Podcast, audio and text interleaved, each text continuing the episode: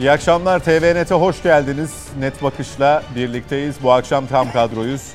Mete Erer, Ali Saydam ve Nedim Şener de bu hafta itibariyle bize katıldı. Hoş geldiniz Nedim Bey. Nasıl geçti dinlenceniz? İyiydi sağ olun teşekkür ederim. Çok sağ olun. Evet yüzünüze yansımış. Ama söyleyeyim yorgunluk sana. haliniz. E, evet, bu kadar. Yok Bizim- yok şunu söylemek e, istemiyorum. bu kadardı Hayır, benim. başka bir şey söyleyeceğim. Evet. İnan gel gelişiyle beraber farklılık yarattı hepimizde. Hangi anlamda? Çöküntü anlamında. Çöküntü anlamında. Ali Bey aynı görüşte değil diye düşünüyorum. Efendim ben e, Nedimsiz programın tuzsuz çorbaya benzediğini düşünüyorum. O yüzden e, tadı tuzu bizim programımıza hoş geldik. Teşekkür ederim sağ olun. Ali Bey. Çok Ee, iyi. ben normalde bunlar söylenseydi bir önceki haftadan siz buradayken inanmazdım. Ama geçen hafta müşahede ettim ziyadesiyle. Ne sorularıma cevap veriyorlar. Bir buruklar, bir boynu bükükler. Ee, Gerçekten yüzden- bu kadar mı? Evet evet. Ve Yani hatta bir de- biz şöyle dedik.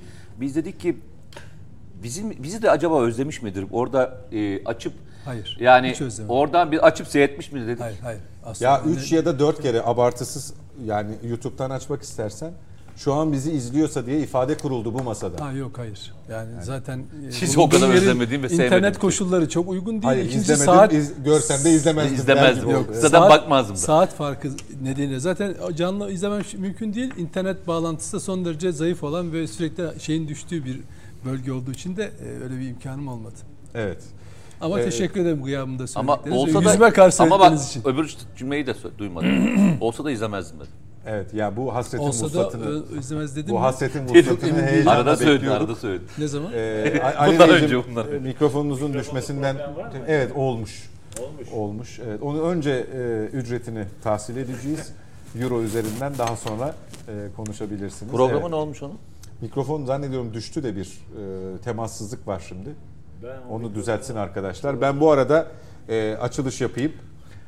E, Gazze 38 gündür bombardıman altında efendim. İşgalciler bütün savaş suçlarını işleyerek katliamlarına devam ediyor. Amerika ve Batı, Avrupa ülkeleri her ne kadar İsrail'in arkasında dursalar da, bu katliama göz yumsalar da, destekleseler de halklar Filistin için ayakta. Başkentlerde her gün neredeyse yeni bir eylem, kitlesel eylem, sayıların giderek arttığı protestolar yaşanıyor. Bu arada sahada da dengelerin değiştiğini söyleyebiliriz. İlerleyen dakikalarda Mete Yarar bize harita üzerinde anlatacak. Ee, Zira Lübnan Hizbullah'ının savaşta bir cephe açtığı iddia ediliyor. Haberlerde görmüşsünüzdür. Karşılıklı e, atışlar yapıldı. İsrail'in e, yaptığı saldırıya karşılık ve- verildi.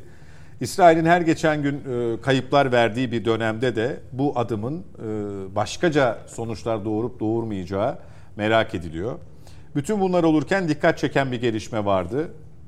O da Amerika Birleşik Devletleri'nin Doğu Akdeniz'de bir hava aracının düştüğü, 5 personelin hayatını kaybettiği şeklindeydi. Hava aracı kısmının altını çiziyoruz zira Amerika Birleşik Devletleri bunu bu şekilde hem resmi açıklamalarında hem basın duyurularında böyle duyur, e, belirtiyor. Çünkü ilk etapta uçak dendi, daha sonra helikopter dendi. Halen daha ne olduğunu bilmiyoruz. Ama düştü mü, düşürüldü mü, kim ne amaçla düşürdü, nasıl düşürdü en önemlisi bu. Yine program çerçevesinde bunları mercek altına alacağız. Mete Yarar, e, Netanyahu'nun sözleriyle başlayalım. E, İslam İşbirliği Teşkilatı'nın cumartesi günkü zirvesinin hemen ardından e, İsrail Başbakanı'nın bu açıklaması önemliydi. Çünkü orada kınamaya razı gelmeyen ya da ambargoya razı gelmeyen e, İslam ülkelerinin olmasına rağmen, onların başı çek- çekiyor olmasına rağmen Netanyahu onlara aba altından sopa gösterdi. E, hiçbir şey yap- yapmayacaksınız, sadece sessiz olacaksınız ifadesini kullandı. Sessizliğinizi muhafaza edin dedi.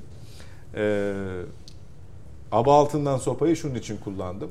Şayet böyle bir tavır belirleyici Filistin'in arkasında durur şekilde bir destek görürsek size de savaş açarız mı demeye getirdi acaba? Yok. E, iktidarlarımız sarsılır dedi. Savaş açarız demedi. Daha da değişik bir şey söyledi. İktidarlarımız sallanır dedi. Onları muhafaza etmek istiyorsanız sessiz kalın dedi. Evet. Yani savaş tabirini kullanmıyor. Yani aslında o kadar güzel e, deşifre ediyor ki şeyi. E, şu andaki kendi komşularının pozisyonunu ve orada iktidarda olanların seçimle gelmeyen kral, sultan, işte ne diyeyim ve diğerlerine baktığında veya işte yönetimle darbeyle gelenlerin tamamı diyor ki arkadaşlar diyor size getiren biziz. İndirmesini de biliriz. Ve farkındaysan sözlerine başlarken e, Arap ülkelerine seslendi. İslam coğrafyasına seslenmedi. Evet. Yani yine belki buna en doğru anlamlı şeylerden bir tanesi Kassam Tugayları e, artık e, sözlerine başlarken, onların sözcüsü başlarken Arap e, liderlerine seslenmiyorlar biliyorsun. Artık oradan şeyi çıkarttılar. O seslenişi çıkarttılar. Artık öyle bir hitap O yok. ifadeyi onlara. çıkarttılar, O ifadeyi çıkarttılar. E, şimdi bana söyler misiniz? Niye tehdit etti? Yani şu ana kadar gördüğünüz ülkelerin içerisinde bir teki bile bir adım mı attı ki e, siz sakın ha e, sesinizi çıkartmayın. Bir şey mi çıkarttılar ya? Bizim benim duymadığım Ali abinin, Nedim'in, senin duymadığın Çıkartmak ne? İma bile etmediler. yani ima etmeyi bırak bloke ettiler ya. Hani karar çıkacak. İki defa karar çıkması. Bir defa Mısır'da karar engellendi. İkincisi burada karar çıkmaya çalışıldı. Onda da engellendi. Bana söyler misiniz ya? Kimi tehdit ediyor, etti sizce? Size kimi tehdit ediyor?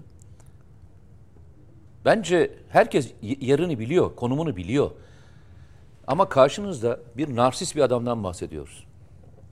Egosunu tatmin eden. Yaptıklarında bir mantık aramayacağınız bir adamdan bahsediyoruz, konuşuyoruz. Yani ne yapacak? Ee, İsrail İran'ı mı devirecek? Yok, İran'ı kastetmiyor. İran'ı kastetmiyor. E mesela Katar'ı kastetmediği kesin. Katar'ı kastetmediği kesin. Birleşik Arap Emirlikleri'ni. Suudi Yani- Arabistan'ı. Yani onları kastediyor canım. Onları kastediyor ama onlar da bir şey yaptığı yok ki. Yani o yüzden söylüyorum. Yemen bir füze atmış diyorlar ya. Ya Yemen'i nasıl devirecek yani? Yemen'e nasıl girecek ya? Suudi Arabistan yıllardan beri Yemen'e Yemen'e girmeye çalışıyor, Yemen yapmaya çalışıyor. Yemen'e nereye giriyorsunuz? Yani hayat hayatları boyunca savaşan bir e, ülkeden bahsediyoruz. Yani adamların hayatında e, tabanca, tüfek şey gibi yani evdeki herhangi bir sıradan bir malzeme gibi bir ülkeden bahsediyorsunuz. Suudi Arabistan sınırlarını korumak için başka ülkelerden ordu kiralıyor. Yemen sınırını onlara korutturuyor. Kendi askerlerini korumuyor yani kendi sınırlarını. Paralı askerlerle korunuyor. Yurt dışından ülkeye asker getirtiyor. Pilotlarını yurt dışından getirtiyor. Siz bu, bu böyle bir coğrafyadan bahsediyoruz ve biz tehdit ediyor. Etmiyor arkadaş. Tehdit falan etmiyor. Etmiyor. Yaptığı yapıyor? tek bir şey. yapıyor? Hatırlatma da yapmıyor. Egosunu tatmin ediyor. Topluma kendi kendi iç, İç kamuoyuna kamuoyuna. diyor ki kardeşim ben o kadar güçlüyüm ki gördüğünüz gibi etrafındaki dört ülkeyi de beş ülkeyi de ayar veriyorum kardeşim diyor. Pozisyonunu belirliyor. İç kamuoyundaki pozisyonunu belirliyor. Evet. Aleyhine çalışacak olan bir netlik yok ki. Olamaz da zaten. Bana söyle Suudi Arabistan herhangi bir savaşa girebilecek pozisyonu var mı? Var. Ürdün'ün var mı? Hı. Mısır'ın var mı? Hı. E, kim kaldı geriye? Suriye zaten iç savaşta. E, Lübnan desen buna kalkışmaz. E, kim kaldı? Hangi sınır komşusu e, şeye savaş açacak? İsrail'e savaş açacak? Bana bir tane şey göster.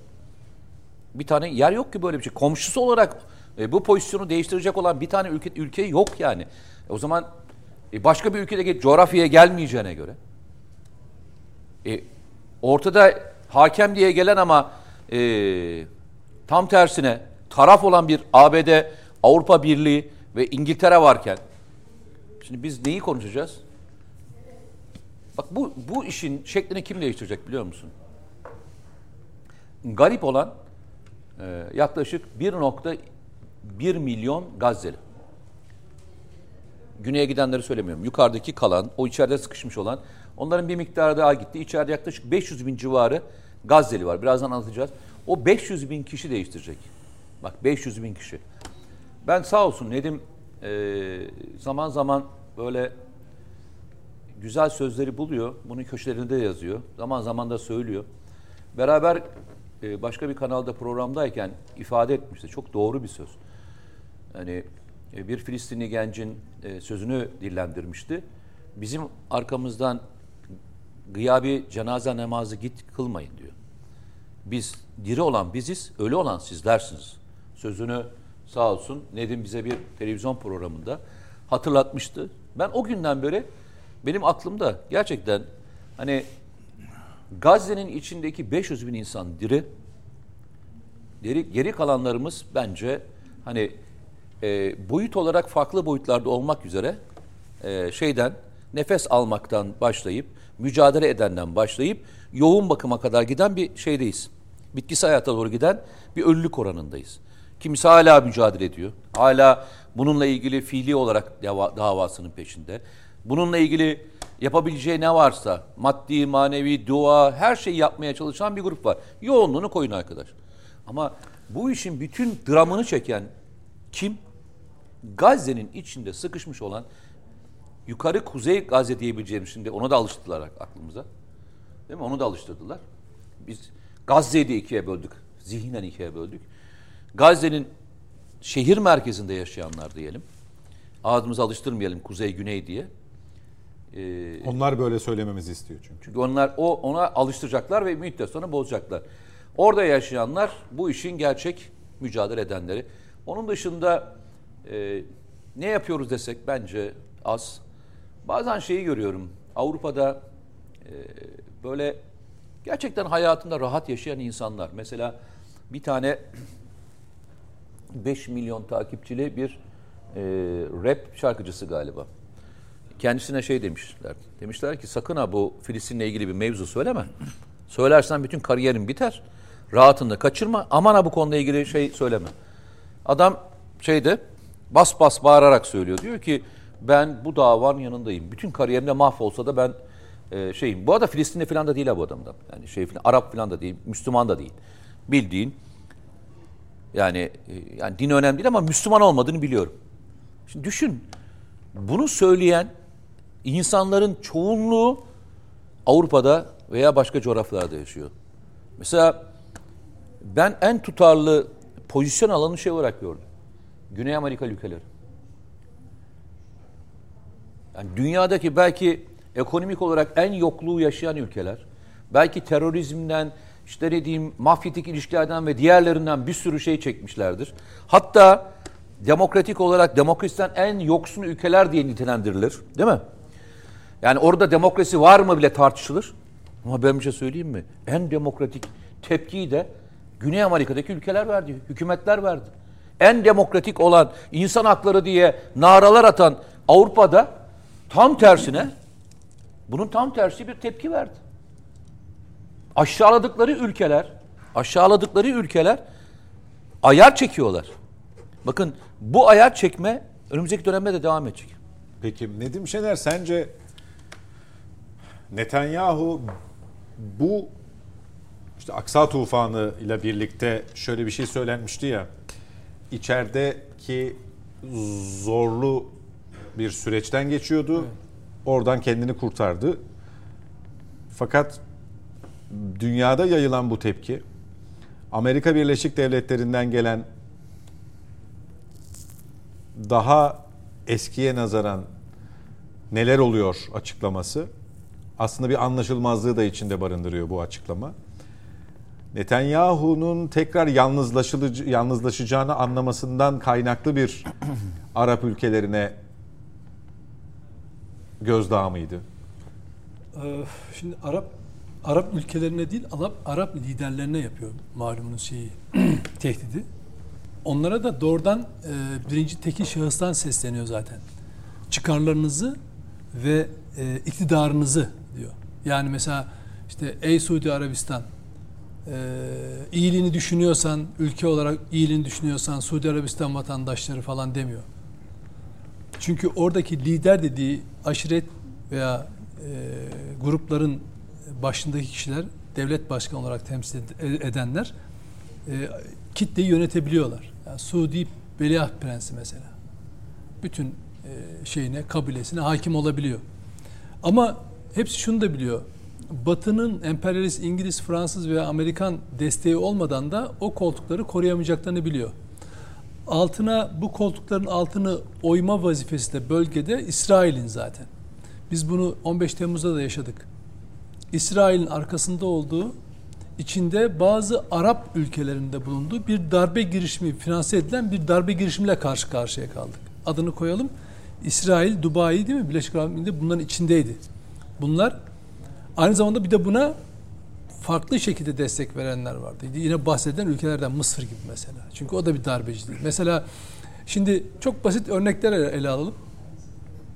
Suudi veliahtı azıcık desek ki biz ambargo e, koyacağız ya da petrol üretimini kısacağız dese ona şunu hatırlatırlar. Ha bir dakika ya sen bir gazeteci, Amerikan vatandaşı olan bir gazeteci katletmiştin değil mi falan diye bir dosyan vardı senin diye. Adamı iki haftada ne olduğunu şaşırır.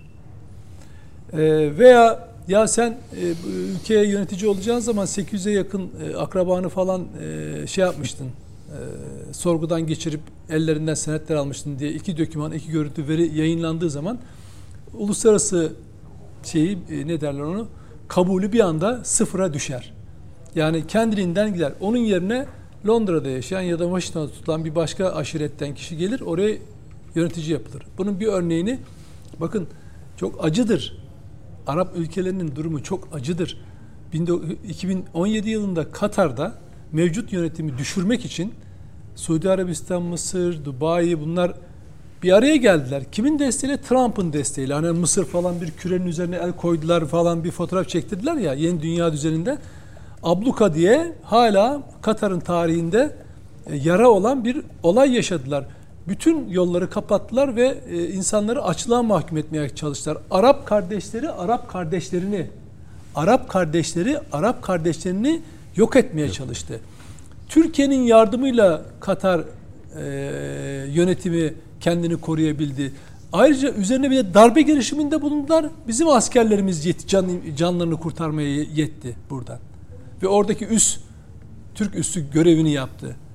Ne yaptı? Bugün yan yana gelmeye çalıştığı aynı e, işbirliği forumlarında yer alan Arap kardeşleri oradaki yönetimi devirmeye kalktılar. Aynı isimler Aynı ülkelerin bazıları bizim 15 Temmuz darbe girişiminin arkasındaydı. Bunları unuttuk mu zannediyoruz? Evet bugün ilişkiler belli bir noktaya gelmiş olabilir. Ama biz kimlerle ve ne için karşı karşı olduğumuzu biliyoruz. Biz ta Osmanlı'nın da nasıl ihanete uğradığını, Mekke'nin nasıl boşaltıldığını, Filistin'in nasıl boşaltıldığını biz biliyoruz ya. İngilizler nasıl işbirliklerini unuttuk mu? Eğer hep şunu söylüyorum, tarih bilincinizi yok sayarsanız tarih size kendini hatırlatır. Şimdi dolayısıyla onlara Netanyahu diyor ki bak ey Mısır sen eğer biraz ileri gidersen hani Trump sana diyor ya diyordu ya sen bizim sempatik diktatörümüzsün, en sevdiğimiz diktatörümüzsün. Çünkü her dediğimizi yapıyorsun. O darbeci Sisi'yi alırlar. Bak ne hale ne ne ne Sisi haline getirirler bir anda. O yüzden diyor ki adamlara siz ülke olarak değil iktidarınızı, şahsi koltuğunuzu korumak istiyorsanız bu konuda tarafsız kal. Diyor ki bakın acısı şu. Sessiz, sessiz kalın, kalın diyor. Yani bir şey yapmayın demiyor bir de. En kötüsü biliyor musunuz? Yani harekete geçmeyin demiyor. Sanki bir hazırlık var se, sesinizi daha çıkarmayın diyor. Onlar da gerçekten denildiği gibi sesini çıkarmaya çalışıyor. Sizin söylediğiniz ikinci şey uluslararası yani kamuoyunda ortaya çıkan. Şimdi şu yanılgıya düşmeyelim. Bu olay sanki tek bir Netanyahu diye bir e, e, siyasi İsrail siyasetinde e, yalnız e, ne diyelim zayıflamış bir iktidar partisi e, efendim kendini kurtarmak için böyle bir operasyonla te- tekrar gel- güçlendirmeye çalışıyor. Hayır bu Filistin'in yok edilmesi, Büyük İsrail projesi denilen o e, şey e, kanlı senaryonun e, gelişiminde bir sürecin aşaması. Gazze'nin e, boşaltılıp işgal edilmesi bunun bir aşaması. Bunun ileriki aşaması Batı Şeria'da nokta noktacıklar olarak mahalleler bazında e, var olan yerleşim yerlerinin boşaltılması bütün Filistin topraklarından hiçbir Filistinli kalmayana kadar veya başkalaştırılana kadar, sürülene kadar devam edecek bir süreç. Dolayısıyla bu Netanyahu'nun tek başına ürettiği proje değil. Nereden biliyoruz bunu? Bakın hala dünya kamuoyunda halklar sokaklara çıkıyor, eylem yapıyorlar ama devlet yöneticilerinden tek bir söz çıkmıyor. En fazla sizin bahsettiğiniz gibi Amerika biraz böyle gevşek ya. Çünkü bakın şöyle bir gerekçe olabilir mi? Orada ateşkes destek verirsek Hamas güçlenir. Ne yapacak yani Hamas bir anda saklandığı e, şeylerden, e, tünellerden çıkacak, tekrar şehri kuracak, tekrar onu mu yapacak? Zaten yerle bir ettiniz. Nasıl şek nasıl güçlenecek o? Yani dışarıdan sen zaten çevrelemişsin. Mete'nin söylediği gibi 1 milyon yakın insan zaten yer, yer değiştirmiş. Nasıl güçlenecek orada? Yani şöyle oradaki çocuklar büyüyecekler birer Hamas e, e, üyesi olacaklar. On, o, onun yani ne, ne, nasıl bir insanları aldatmacıdır? Nasıl bir algı operasyonudur bu? Başka hiçbir gerekçeleri yok biliyor musunuz? Bunu da İsrail ilk günden üretti ve bugün Amerikan Başkanı'na da soruyorsunuz bunu söylüyor. Alman Başbakanı'na soruyorsunuz. O da diyor ki Hamas güçlenir ondan ateşkese evet diyemiyoruz falan. Hayır. Tamamen Netanyahu Gazze'yi boşaltmak için e, baştan sona bir plan hazırlanmış. E, düşünün daha 7 Ekim'deki saldırılardaki zayiatın İsraillerin ölümünün arkasında bir bakıyorsunuz. İsrail, İsrail güçlerinin çıkıyor. katlettiği, e, askerlerin katlettiği insan sayısı Hamas'ın öldürdüklerinden çok daha fazla. E, bunu da İsrail basını, Amerikan basını birçok yerlerde çıkıyor. Çünkü saklanamayacak bir hale gelmiş bir gerçekten bahsediyoruz. Bunu niye söylüyorlar? Bunların saklanmış birer gerçek işte değil. Festivaldekileri de İsrail Tabii, öldürdüğü, öldürdüğü ortaya çıkıyor. Dolayısıyla ya. kim ne tepki verebiliyor? E, bunun yani böyle bir durum uluslararası alanda ya bir dakika arkadaş sen dedin ki 7 Ekim'de 1400 İsrailli Hamaslar şöyle öldürdüler, böyle öldürdüler, bebeklerin kafasını kestiler, kadınlara tecavüz ettiler e, e, sevgilisinin yanında falan dedin. Ya katliamların sebebi sen misin? Araba e, e, şey vurulan arabaların görüntülerini yan yana koymuşlar. Asla Hamas'ın yapamayacağı türden silahlarla, uzaktan atışlarla, helikopter atışlarıyla vurulmuş, yanmış e, araba enkazlarıyla dolu. E sen o zaman insanlara doğruyu söylemedin. E sen 40 başı kesik bebek dedin. O da yalan çıktı. Söyledin hiçbir şey de gerçek çıkmıyor ve sen bu yalanlarla savaşı sürdürmeye devam ediyorsun. Ya düşün. Ya hiçbir şeye bakın. insan aklına nasıl oynuyorlar? İsrail Cumhurbaşkanı çıkmış bir tane Arapça kavgam kitabı güya bir İsra şey e, Filistin'in evinde bodrum katında bir çocuğun kütüphanesinde bulunmuş. Bak işte İsraillere karşı böyle bir kin nefretle büyüyormuş bu insanlar. Ya İsrailler İsrail devletinden Filistinlerin nefret etmesi için kavgamı okuması gerek yok. Kaldı ki orada on, o, o kitapta ondan bahis yok. Ama Filistin'e Filistinlere karşı yapılan katliamı adamlar bedenlerinde, ailelerinde yaşadılar. Dolayısıyla bizim karşımızda olan şey, şu yanılgıya girmeyelim. Ya Batı ülkeleri sanki işte e, taraf de, şey de, söz değiştiriyorlar efendim yumuşuyorlar falan gibi değil. Bu sonuna kadar Netanyahu'nun şeyinden açıklamalarından görüyorsunuz. Amerikan yönetimine bile kafa tutuyor. Diyor ki e, Pearl Harbor saldırısında Roosevelt'e sordunuz mu siz bu soruyu? Veya 11 Eylül'de Amerikan Başkanı'na sordunuz mu bu soruyu? Niye söylüyor bunu? 7 Ekim saldırılarından sonra 7 Ekim'in saldırıların 7 Ekim saldırısının sorumluluğu kabul etme konusundaki soruya karşılık soruyor. Diyor ki yani nasıl onlara sormadıysanız, nasıl onlar bu e, e, olaylar sonrası bu tür şeylere giriştilerse, katliamlara giriştilerse ben de bunu yapıyorum diyor ve kendisine bakın çizdiği hat Roosevelt ve Bush çizgisi. Şimdi bu, onun karşısında hangi Avrupa ülkesi durabiliyor? Bakın bütün tekrar söylüyorum. İsrail sermayesinden bahsetmiyorum. Yahudi sermayesi son kuruşuna kadar bu operasyonun arkasında. Görmüyor muyuz her yerde? Hala yardım göndermiyorlar mı? Hala dünyanın en önemli üniversitelerinde öğrenci avına çıkmadılar mı? Basın bildirisi, e, bir destek bildirisi yapan sanatçısı, sporcusu hala cezalandırılmıyor mu? Siyasetçiler cezalandırılmıyor, cezalandırılıyor. Dolayısıyla bizim karşımızda olan bir büyük planın şu anda bir parçasını yaşıyoruz. Bunun devamı gelecek. Peki. Ee, devamı gelecek kısmında aslında e, haritaya dönsek iyi ama Ali Saydam'ın da Öyle. bu konuda e, görüşlerini alalım. Öyle kaldıralım Mete Yarar'ı. Ee, bir yandan da tabii e, ambargo önerisine dört ülkenin e, red yönünde oy kullanması. Suudi Arabistan, Bahreyn, ee, diğer ikisi neydi? Unuttum şimdi. E, Fas. Fas. Ve bir tanesi, Birleşik Arap Emirlikleri. Birleşik Arap Emirlikleri. Ee, İslam İşbirliği Teşkilatı'nın ve Arap Birliği'nin bildirisinden de e, somut bir şey çıkmaması yine Cumhurbaşkanı Erdoğan'ın açıklamalarının öne çıkması çünkü bu meseleyle ilgili e, en net konuşan zirve çerçevesinde de öncesinde de sonrasında da tek liderdi e, Sayın Cumhurbaşkanı.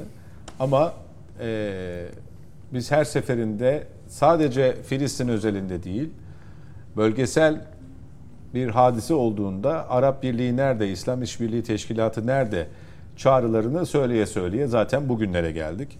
Bundan sonrası için artık e, aradan bir ay geçtikten sonra bu zirvenin toplanıyor olması da başlı başına bir e, soru işareti ya da sorgulanması gereken kısım ama e, Birleşmiş Milletler'in yaptığını bile yapamadılar gibi gözüküyor.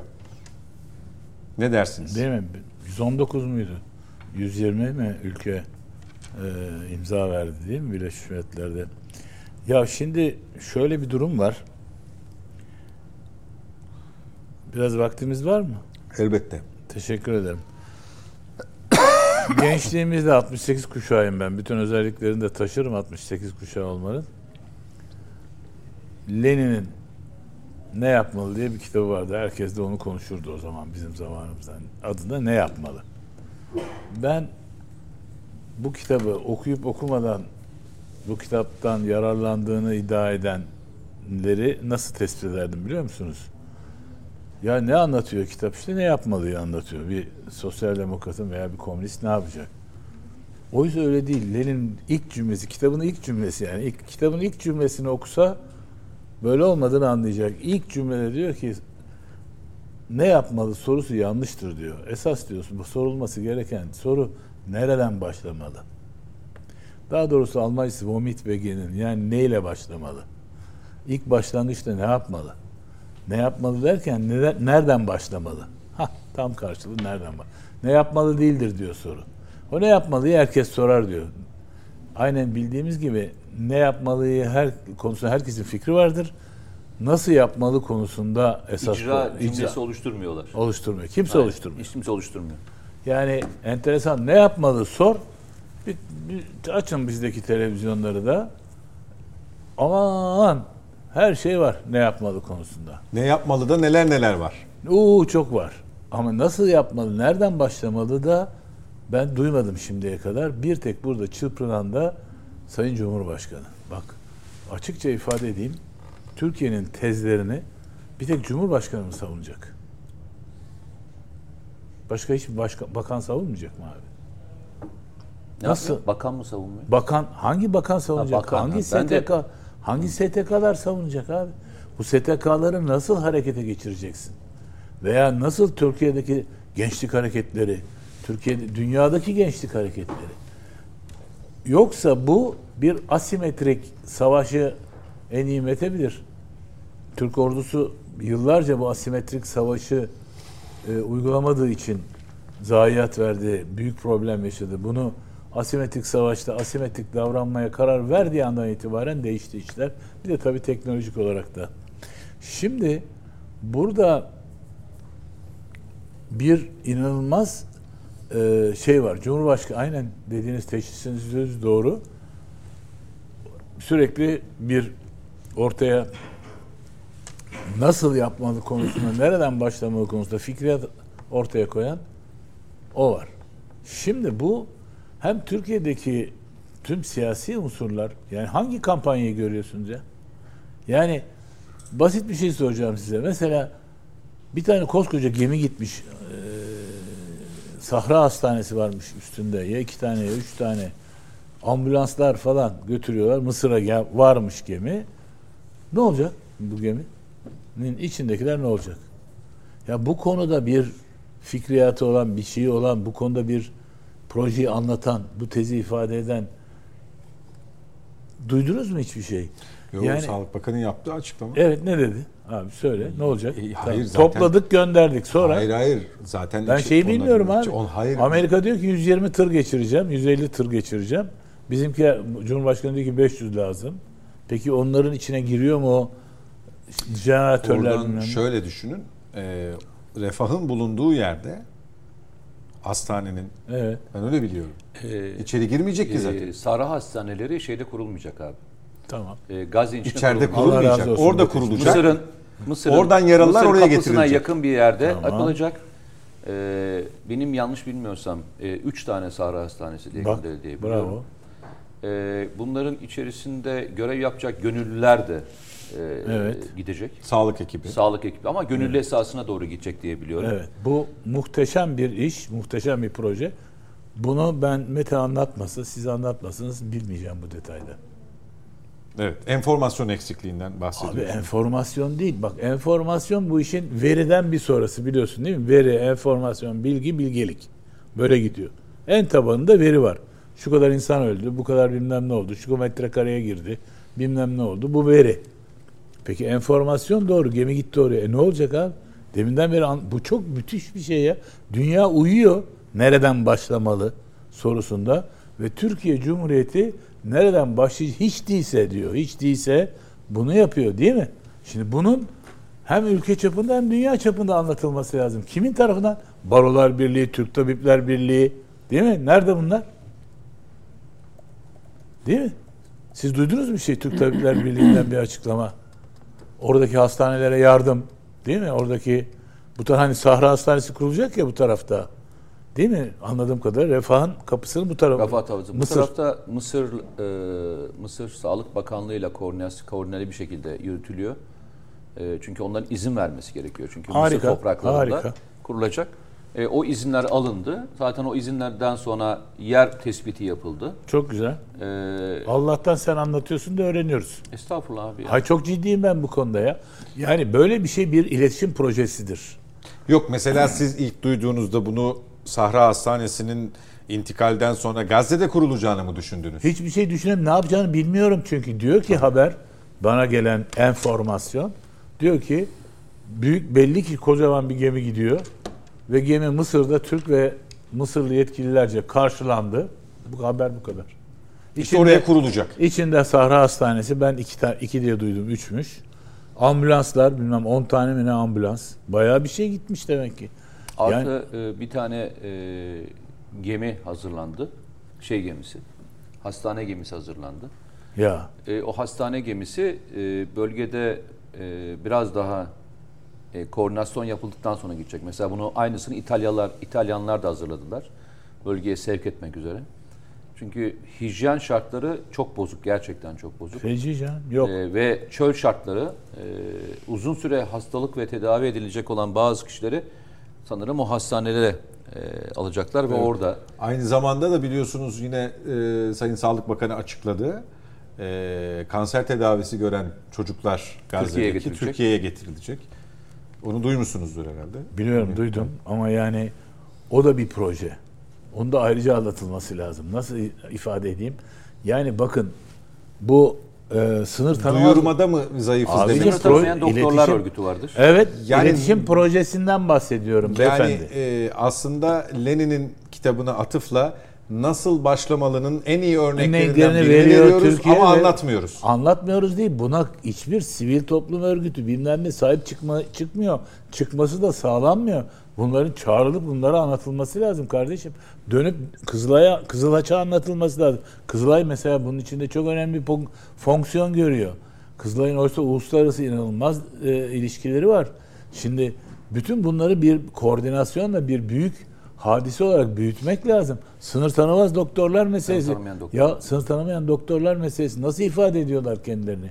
E bunları göreve çağırmak Şimdi lazım. Şu ya. anlamda yani şu anlamda bir şey e, bir şey çok e, üstüne basa basa yani yapılmıyor diye değil. Şimdi bakın şöyle söyleyeyim. İnsanların e, mesela bu de, bu milletle niye övünürsün? Bu devletle niye övünürsün? Bakın siyasetçiden bahsetmiyorum. Devletten ve milletten bahsediyorum. Niye övünürsün? Bu haksızlık karşısında yalnızca söylemde kalmadığını, Harekete eylem, geçti. eylem safhasına geçtiğini ve insanları hayatta hayatta tutabilmek için büyük bir özveri gösterdiğini. Çünkü bu işin bir kısmı demokrasi şey e, diplomatik faaliyetlerse asıl önemli olan şeylerden bir tanesi oradaki yaklaşık 2.2 milyon insan hayatta tutabilmek. Doğru mu abi? eyvallah. Tabii. Yani asıl bence de anlatılması gereken beni gerçekten şey ilgilendirmiyor. Hakan Fidan kimle nasıl görüştü? Gizli toplantıda ne yaptı? Eyvallah. İnsanlar bunu araştırıyorlar ya arkadaşlar. Zaten devlet bunu bir şekilde yani hükümet bunu bir şekilde halletmeye çalışıyor. Beni ilgilendiren öbür safhaya gireyim ve ben ne yapabilirim? Ya ben bir doktorsam mesela ben burada görev alabilir miyim? Ben bir hemşireysem ben Tabii, buraya gidebilir tabii, miyim? bravo, Başvurabilir bravo, miyim? budur. Veya ben orada herhangi bir faaliyeti icra edebilir miyim diye herhalde sen onu söylemeye çalışıyorsun. Abi. Yani Aynen bunu bunu diyorum. yapmaya çalışıyorsun. Ve bunu da uluslararası boyuta taşımadan bahsediyorum. Cumhurbaşkanı benim gördüğüm kadarıyla bu tezleri savunurken yalnız gibi geliyor bana. Anlatabiliyor muyum? Bizim buradaki tartışma program bizim gibi tartışma programlarında bunun böyle şeylerin dile getirilmesi oradan İsrail geldi buradan böldü. Bunlar mahvediyorlar her yeri bombalıyorlar hastaneleri bombalıyorlar. 11 bin kişiyi öldürdüler bunun 4 bini çocuk işte 3 bini kadın yüzde bilmem nesi şöyle feci mahvediyor insanlık. E tamam mevcut durum ta- tespiti. Sonra ama burada çok ciddi aksiyonlar var. Bu Boykot aksiyonlar- var. Boykot var, aksiyon var. Bütün bunları organize edip bunları uluslararası bir kampanya haline, iletişim kampanyası ve uygulama kampanyası haline getirmedikçe bu ne yapmalı kitabını nasıl yapmalı, nereden başlamalı şeklinde algılamamak ve ne yapmalı da kalmak olarak algılıyorum ben. Anlatabiliyor muyum? Yani bu bir şey daha söyleyeceğim. Tam tersi abi. Bir tane araştırma yayınlandı. Aklınız hayaliniz durur ya. Yani söylüyorum size yüzde efendim tarafsız olmalı diyenler en çok. Yüzde otuz Türkiye tarafsız olmalı. Yüzde otuz dört buçuk. Efendim arabuculuk yapmalı sadece. Yüzde yirmi altı. Topla ikisini 40 %56. 60 etti. 60. Yani yüzde bunları bu araştırmaya göre halkın yüzde 60'ı Türkiye arabacılık yapsın efendim ve de tarafsız dursun diyor. Filistin'i desteklesin sorusuna sahip çıkmalı sorusuna evet diyenlerin oranı sözüm ona yüzde 18. Hadi inanmayalım. Şimdi ama bu bir manipülatif bilgi midir değil midir? Ben ikiye ayırayım abi? Şimdi e, devletlerin kendi aralarındaki ilişkilerde tarafsızlık olabilir. Ama insani ilişkilerde taraf, tarafsızlık diye bir kavram yoktur. abi. Aynen katılıyorum. Tabii ki Yani yoktur. aç kalan bir insana ne yapacaksınız? Karşısına geçip seyredecek misiniz? Evet onu diyor. Ne yapacaksınız? Veya ölen bir insana su mu vermeyeceksiniz? Evet, evet. Veya ölen bir insana eli yardımınızı oturup hayatta tutmaya çalışmayacak mısınız? Bunun tarafsızlığı nasıl oluyor? Bak şunu yapabilirsiniz. Devlet ilişkileri arasında siz tarafsız olabilirsiniz. Yani yani savaş ilan etmezsiniz. Tarafsızlığınızdır. Yani oraya arabuculuk. Peki bana söyler misiniz? İnsani anlamda arabuculuk nasıl bir kavramdır? Yani aç bir insanın karnını arabuculukta nasıl doyurursunuz? Veya tarafsızda İşte nasıl doyurursunuz? Ya da bir yaralıyı nasıl tedavi edersin? Tedavi Ara buluculuğuyla. Abi bu işte kritik bu soruyu sorduğun Ama soru tekniği de bence biraz tuhaf. Bence toplumun büyük bir kısmı, ben %99'unun söylüyorum bunu, insanları hayatta tutacak her türlü çözüme ben Türkiye'de destek vereceğini düşünüyorum. İtiraz edenler olacaktır. Kesinlikle, olacaktır. Tabii ki canım. Ben olacaktır ama bu soruyu doğru sormak da gerektiğini düşünüyorum. Tebrik ediyorum. Devlet olarak sorarsan başka, öbür taraftan sorarsan başka. Bir en, bir basit bir soru daha sorayım size. Ya bu Türkiye'de belli bir çevrede, tahmin edebileceğiniz bir çevrede yapılan sorgulamada savaşı kim başlattı? Yani bu çatışmayı kim başlattı sorusuna. Yüzde- Hamas. Hamas. Yüzde kaç sizce? 80 mi? 80. Şimdi böyle bir şey gelişiyor bir yani sen öbür tarafı kuvvetlendirmezsen bunu ne nasıl yapmalı, nereden başlamalı noktasındaki fiilen yaptığın işler. Ben yeni bir proje geliştirsinler demiyorum. Bak yanlış anlaşılmasın. Yani Türkiye'nin fiilen yaptığı yar- Kı- Kızılay'ın, devletin, e, AFAD'ın bu gemileri kim organize ediyor ya? Değil mi? Bu gemiler kendi kendileri mi organize oluyorlar? Benim tahminim büyük bir olasılıkla AFAD organize ediyor. Ya ben bir şey söyleyeyim mi? Ee, AFAD depremde de e, kendini anlatamadı. Şimdi anlattığını düşünemiyorum. Ben anlatabildiği bir tek dönem hatırlıyorum. O da şimdi Tanzanya'da e, büyükelçi olan e, Mehmet Mehmet e, Güllüoğlu muydu? Gül- evet. Şey. Yani o AFAD'ın başkanlığını yapıyordu ve gerçekten de inanılmaz bir şekilde AFAD'ın her yaptığını ki o zamanki ilk kurulduğunda bu kadar şartları filan ek- şeyleri de filan da iyi değildi. Nedense ondan sonra AFAD böyle biraz böyle geri çekti kendini. Böyle şey Mehmet Güllüoğlu galiba evet.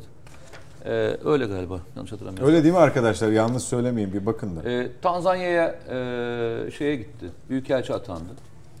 Onun döneminde ben her türlü faaliyetiyle hakkında bilgi ve devamlı temas kurardı sizde. Devamlı anlatırdı. Yani yaptıklarını, faaliyetlerini ve şeyiyle. İşte bu. Ve bu şekilde giderdi. İşte bu. Şimdi ben anlamıyorum. Yani depremde AFAD birçok şey yaptı. Yapamadıkları da var. Yapamadıkları da var. Tamam ya arkadaş yani kabul. Mesela şu anki. AFAD Başkanı'nın ismini biliyor musunuz? Bilmiyorum. Siz? Siz? Hayır. Ben şahsen görsem tanımam. Ben fotoğrafını bilmiyorum. Bak fotoğrafını bilmiyorum yani. Evet. Bir vali diye biliyorum ama Ne demek istediğimi çok iyi anlattığımı düşünüyorum. Ben- ben- Sadece ben yok, Türkiye içinde katılıyorum. değil. Katılıyorum ya, Sadece katılıyorum. Türkiye içinde değil. Adamlar baksana bu işi Hamas baş. Şu teoriyi şunu anlatabilir. Adamlar bunu anlattılar ya. Bu çocukları niye öldürüyorlarmış? Bunlar büyüyünce terörist olacakmış. Onun için öldürüyorlarmış. İyi mi? Bunu bunu söylediler ya. Bunu dillendirdiler yani ifade ettiler. Oysa sen haklı taraftasın. Senin ifade edebileceğin bütün yani e, Boston'da değil mi? En son bugün Boston'da bir yürüyüş vardı. Amerika'da bayağı bir şey. Fransa'da var. Bu insanlara bu tezleri anlatabilmemiz lazım. Derdim bu. Peki reklam vaktimiz geldi. Ee, sonra daha geniş zamanımız olacağı için harita anlatımıyla Gazze'deki son durumu bir de tabii bu bahsettiğimiz Libnan Hizbullah'ın cephe açma hadisesini konuşacağız efendim reklamlardan sonra. Yeniden birlikteyiz efendim Net Bakış'a. Ali Saydam, Nedim Şener ve Mete Yarar'la devam ediyoruz. Mete Yarar şimdi harita önünde bize Gazze'deki son durumu aktaracak. Bir yandan da tabii Lübnan'da cephe açılıp açılmadığı son iki günde son 48 saatte yaşananları aktaracak son bilgilerle. Mete Yarar, e, Gazze şehir merkezi hatırlıyorsan iki hafta önce kadar Savunma Bakanı İsrail'in birliklerimiz Gazze şehir merkezine girdi demişti. Aslında o açıklamanın devamı ya da arkası gelmedi. Çünkü Gazze şehir merkezinin e, zihinlerde de haritalarda da tam olarak neresi olduğu bilinmiyordu. E, var olan daha önce çeşitli vesilelerle zırhlı birliklerin girdiği bazen de geri döndüğü nokta işaret ediliyordu öyle değil mi? Aynen öyle. Ee, hatırlarsanız bu operasyon ne kadar kısa sürüyordu? Hemen sürü bitiyordu değil mi onlara göre? Tabii. Hemen bitiyordu. Fazla da uzun bir süre e, uzun bir süre sürmeyecekti. E, ama e, Amerikalılar da geldiklerinde bu işin o kadar kısa sürmeyeceğini hatta Netanyahu artık yavaş yavaş oraya doğru gidiyor. Yani şu günden itibaren bir ayda sürebilir diyor. Aylarca da sürebilir diyor. Niye bunu söylüyor? Sonuçta çünkü raporlar önüne gelmeye başladı. Siz halka şeyi söylemeyebilirsiniz. Operasyonun ne kadar süreceğini, sürmeyeceğini söyleyebilirsiniz. Ama Musul bir örnek vermiştik. yapmışlar. Bir örnek vermiştik. Neydi o örnek? Musul örneğini vermiştik. Musul örneğinde e, süreç sürece baktığınızda bir yıla bir yıla e, geçen bir süre e, 9 ya da bir yıla yakın bir süre e, sürmüştü ki şehre girmemişlerdi. Şehri yıkmışlardı. Ve DAEŞ mensupları şehri e, araçlarla terk etmelerine müsaade etmişlerdi. Öyle bir ortam düşün. Ve DAEŞ mensupları Musullu değildi. Şimdi buraya baktığında buradaki insanlar buranın halkı ve burayı savunmakta da şu anda kararlılar. Bir yere gitmiyorlar. Gitmeyeceğim diyorlar yani. Ben burada olacağım diyor ve bunun için yapacağım diyor. Gitmek istemeyen ve şehrin altı dahil olmak üzere bunun için hazırlık yapan bir sürecin ne kadar süreceğini açıkçası kimse bilmeyebilir. Kimse bil. Ben de dahil. Yani hani bir askeri uzman buraya ömür biçiyorsa yanılırız açık ve net söyleyeyim. Yanılırız. Yani burası Yemen- ne kadar e, sürebilir? İlk bölümde verdiğin Yemen örneğiyle de örtüştürebilir miyiz bunu biraz? Bakın e, örtüştürebilirsiniz ama Yemen'in şöyle bir şeyi var. Yemen açık bir alanı var. Yani bloka etme şansın yok. Ama burası blokajlı bir yer. Burası parmak izi düşün ya. Gazze'den başka bir Gazze yok. Bir tane Gazze örneği var. O yüzden bu Gazze örneği yaşanmadan Gazze'nin fotoğrafını çekmek çok kolay değil. Geçmişteki örneklerle karşılaştırmaya çalışırsın ama hiçbiri Gazze'ye benzemiyor. Bak hiçbiri Gazze'ye benzemiyor. Gazze kendisine özgün bir yer. Onu söyleyeyim size. Ama şunlar doğru çıkmaya başladı. Sizinle beraber Ali abi hatırlar, Nedim de hatırlar. Olayın nasıl olacağını hatırla, hatırlarsanız konuşuyorduk. Tam da buradan girecekler diyorduk hatırlıyor musun? Arayı böyle kesecekler. Burayı kestiler. Çember alacaklar diyorduk. Çember almaya çalışıyorlar. Ne yapacaklar? Burayı tamamlayacaklar. Eğer güçleri yeterse içeri doğru girmeye çalışacaklar. Şimdi bakın ilerlemeye başladıkları yerler, söylediğimiz yerlerin çoğunluğu bakın hala kıyı kesimdeler. Niye? Kıyı kesiminden yukarı doğru çıkmak kolay çünkü. Arazi kolay. Ama buralar şehrin başladığı mahalleler. Şehrin başladığı mahalleden ilerlemek çok da kolay değil. Başka bir şey daha var. Ee, Kassam Tugayları bu bölgeden gireceklerini düşünerek yığınaklanmasının büyük bir miktarını bu, bu cepheye yapmış. Ve bu cepheden şu anda ilerlemiyorlar şeyler. Çünkü bu cepheden girmeye çalıştılar önce. Ve bu cephedeki e, tank savar mevzilerinden çok fazlasıyla adam kaybettiler. Buradan vazgeçtiler o yüzden. Kıyıdan ve yukarı kesimden ve burayı böldüler. Buradan yukarı doğru çıkmaya çalışıyorlar. Ama bir şeyi unutuyorlar. Şehre girdiğin andan itibaren ki görüntüler eğer varsa verebilir e, şeyin elinde Tünelleri varsa. mi? Çatışma görüntülerini, içerideki Kassam Tugaylarının yayınladığı görüntüleri biliyoruz. Mesela şimdi yavaş yavaş mesela şunu da diyorduk. Mesela ben de bunu söylüyordum. Hala da söylemeye devam edeceğim. Ee, Merkava tanklarını vurmak kolay değil. El yapımı tank ya el yapımı patlayıcılarla veya roket atarlarla bu tankları imha etmekte zorlanabilirsiniz ama etkisiz hale getirirsiniz. Yani ilerleme ilerleyemeyince tanklara bırakıp çıkıp gideceklerdir diyorduk ve şimdi öyle görüntüler görmeye başladık. Bugün belli görmüşsündür. Böyle Gördüm, 8 evet. tane tank, e, zırhlı taşıyıcı işte o bu böyle görüyorsun artık yavaş yavaş öbek öbek tankları görmeye başladın.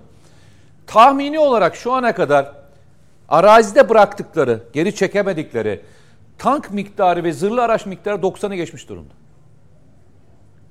Bu ne demektir? Aşağı yukarı 450 ile 500 civarında etkisiz hale getirilen bu yaralı da olabilir, esir alınmış da olabilir, öldürülmüş de olabilir. Yaklaşık 450 ile 500 civarındaki bir personel kaybı şeyde var. İsrail'de. İsrail'in var. Peki İsrail şu ana kadar 360 rakamını içle beraber hatırlattılar.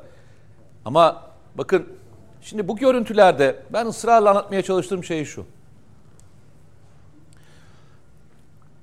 Şehir, şehirde meskun mahal muharebesi dediğiniz kavram sokaklarda gezen tanklar değildir. Şu evlerin tamamının girilip şu evlerin tamamının kontrol edilip o bölgelerin temiz hale getirildiği zaman ancak meskun mahal e, operasyonu biter. Yoksa ben tanklarda, ana caddelerde tankları gezdirdim ve ben Gazze şehir merkezine girdim diyemezsiniz. Diyeceğiniz şey bölgesel anlamda girdiğinizde. Peki bunu yapma potansiyeli şu anda İsrail ordusunun var mı? Yok. Biz haftalardır Nereden anlıyoruz? Haftalardır konuşuyoruz olmadığını. E, çünkü niye? Meskun mahal operasyonu yapma tecrübesi olmayan bir ordudan bahsediyoruz. Bakın şu başka şey. Arkadaşlar bazen karıştırıyorlar. Onu ısrarla da söylüyorum. Diyorum ki bakın bir yere gidip Batı Şeria'da bir operasyon yapmak farklı bir şey. Bir meskun mahal operasyonu yapmak başka bir şey. İkisi birbirinden farklı. Yani orada girdiğinizdeki yaptığınız operasyonla burası farklı. İkisi de meskun mahal için yapılıyor ama birisi başka bir operasyon şekli, bu başka bir operasyon şekli. Bunu yap, yapmakta zorlanacaklar. Bunu yapabilen adam sayısının olmadığını biliyoruz. Nereden biliyoruz? E çünkü böyle bir operasyon şekilleri yok. Yani bu ordu en son Lübnan Savaşı'nda savaştı. Onda da meskun mahalle girmedi, girmeye çalıştı ve ondan sonra geri döndü. Giremediği için geri döndü. Siz hiç biliyor musunuz? Bakın dünyada meskun mahalle girip operasyon yapan, operasyon yapan Ukrayna ve Rusya savaşı hariç, hariç tutuyorum çünkü o bir konvansiyonel savaş. Bunu yapan bir tek ordu var. Amerika Birleşik Devletleri bile değil. Türkiye. Türkiye. Başka hiçbir ordu yok. Meskun mahal içine girip temizlik yapan Elbap, Barış Pınar Harekat Bölgesi, Afrin Harekatı dahil olmak üzere yapan bir tek ordu var. İki, bunun tecrübesini aktarıp o ülkelerde başarılı olmuş operasyon şekli de var. Libya, Karabağ, Karadağ. Dağlık Karadağ. İkisinde de Karabağ. Karabağ. İkisinde de şey var. Senin aktardığın şeyle, tecrübeyle başarılmış opera- operasyonlar var. Bakın bu operasyon şu ana kadar gördüğünüz görüntüleri seyrederken bakın şu dar sokakların hakimi kim? Kim? Tabii ki şey Hamas. Hamas. Caddelerin hakimi, ana caddelerin hakimi gibi tanklarla beraber gözüken İsrail ordusu ama ara sokaklar onlara ait. Ara sokaklar onlara ait olduğu müddetçe şu görüntüleri görmeye devam edeceğiz. Şu az önce söylediğin e, etkisiz hale getirilmesi zor. Yani daha doğrusu İşte bu işte. tamamen yok. He, bu, bu, kastettiğim bu değil mi? Bu. Bu çünkü sonuçta bu İsrail şeyin e, Kassam Tugay'la el yapımı yaptığı tandem bir pa- şey e, roket. E, ama Merkava tankları gerçekten dünyada zırh olarak baktığında en kalın zırha sahip en ağır tanktan bahsediyoruz. Bu nedenle onu imha etmek için çok daha gelişmiş tank savar silahı. Ama şunu yaparsınız. Bu tankı etkisiz hale getiremezseniz ama e, hareketsiz hale getirirsiniz. Hareket halsiz hale getirdiğiniz andan itibaren terk etmek zorunda kalırsınız. Yani tankın içinde herhalde bekleyecek haliniz yok. O tanktan çıkacaksınız ve gideceksiniz. İşlevsizleştiği. İşlevsiz de hale getiriyorsunuz. Şu ana kadar gördüğünüz ve çekemezsiniz de. Bir meskun malin içinde vurduğunuz bir aracı çekmek de kolay değildir. Çünkü onu gelecek olan kurtarıcı da vurursunuz. Diğer gelecek olan araçları da vurursunuz. Çoğunlukla bırakıyorlar. Ben gördüm görüntülerde, seyrettiğim görüntülerde çoğunlukla öyle. Zaman zaman Peki pardon buraya tankla girilir mi normalde? Usul o mudur yani askeri jargonda soruyorum. Buraya kadar tankla girilir mi? Bakın bu bu hatayı, bu hatayı e, en son Çeçenistan Savaşı'nda Çeçenistan Savaşı'nda Ruslar yaptı. İki tane, iki tane zırhlı tugayını kaybetti. İki zırhlı tugayını kaybetti. Şehir merkezinde, Grozny'de iki, iki zırhlı tugayını kaybetti. Ve bu belgesellerle çekildi yani, görüntülerle çekildi. Yani şimdi siz e, geldiniz şurada tankla ilerliyorsunuz, tankla geri gidiyorsunuz. Tankın önündeki topun kaldırabileceği, namlusunu kaldırabileceği belli bir açı var. Şuradaki binaların yüksekliğini görüyorsunuz. Kaç katlı? 8 katlı, 10 katlı var. 10 katlı bir binanın üzerinden aşağı doğru attığınızda tankın en zayıf yeri üstüdür. Tankı vurursunuz ve tank size tek bir atış yapamadan bunu yaparsınız. Saatlerce tankları döversiniz yani. Ve görüntüler artık öyle gelmeye başladı. Başka bir şey daha var. Sen sordun ya tank böyle ilerler? Ya, ilerlemez. Tankın gireceği zaman ne der, nasıldır biliyor musunuz? Zaten e, yani şehir içerisinde eğer şey varsa, vatandaşlar varsa zaten tank girmez böyle. Çünkü tankın attığı top mermisiyle yapacağınız atışlarda binayı yıkarsınız. O binanın içerisinde tek bir kişinin olmadığını bilmeniz lazım. Sivil olmadığını bilmeniz lazım. Boşaltılmış bir bina olduğunu bilmeniz lazım ki ancak bu tekniği uygulayabilirsiniz. İsrail'in öyle bir derdi yok ki. Efendim? İsrail'in öyle bir derdi yok ki. Hayır şey için söylüyorum. Şimdi hayır ben normalini anlatayım. Siz İsrail tarafının yorumlarını yapın. Ne yaparsınız? Tank gelir. Personel girer. Bak personel girer. Evleri Tarar. alttan yukarıya doğru temizler. Sonra iner. Sonra bir sonrasına geçer. Geçersiniz. Sokağı bitirirsiniz. Sokak işaretlenir. Sokağı tutarsınız. Ve o bloğu ayırırsınız. Bloğu ayırdıktan sonra tank gelir size ateş vasıtası olarak kullanacağınız bir unsur olarak gelir ve size yaklaşır. Tank sizin için önden ilerlemez. Böyle ilerlemeye kalkarsa bunun elinde mesela burası Hizbullah olsaydı da şey olmasaydı, Hamas olmasaydı. Şu anda İsrail ordusunun kaybettiği tank miktarı ne kadardı biliyor musunuz? Tahmini olarak 380 üzerinde tankla girmişler şeye. Gazze'yi çevirmişler. İnan bir tane tankı kalmamıştı şeyin İsrail ordusu. 380 tankın tamamı vurulmuştu.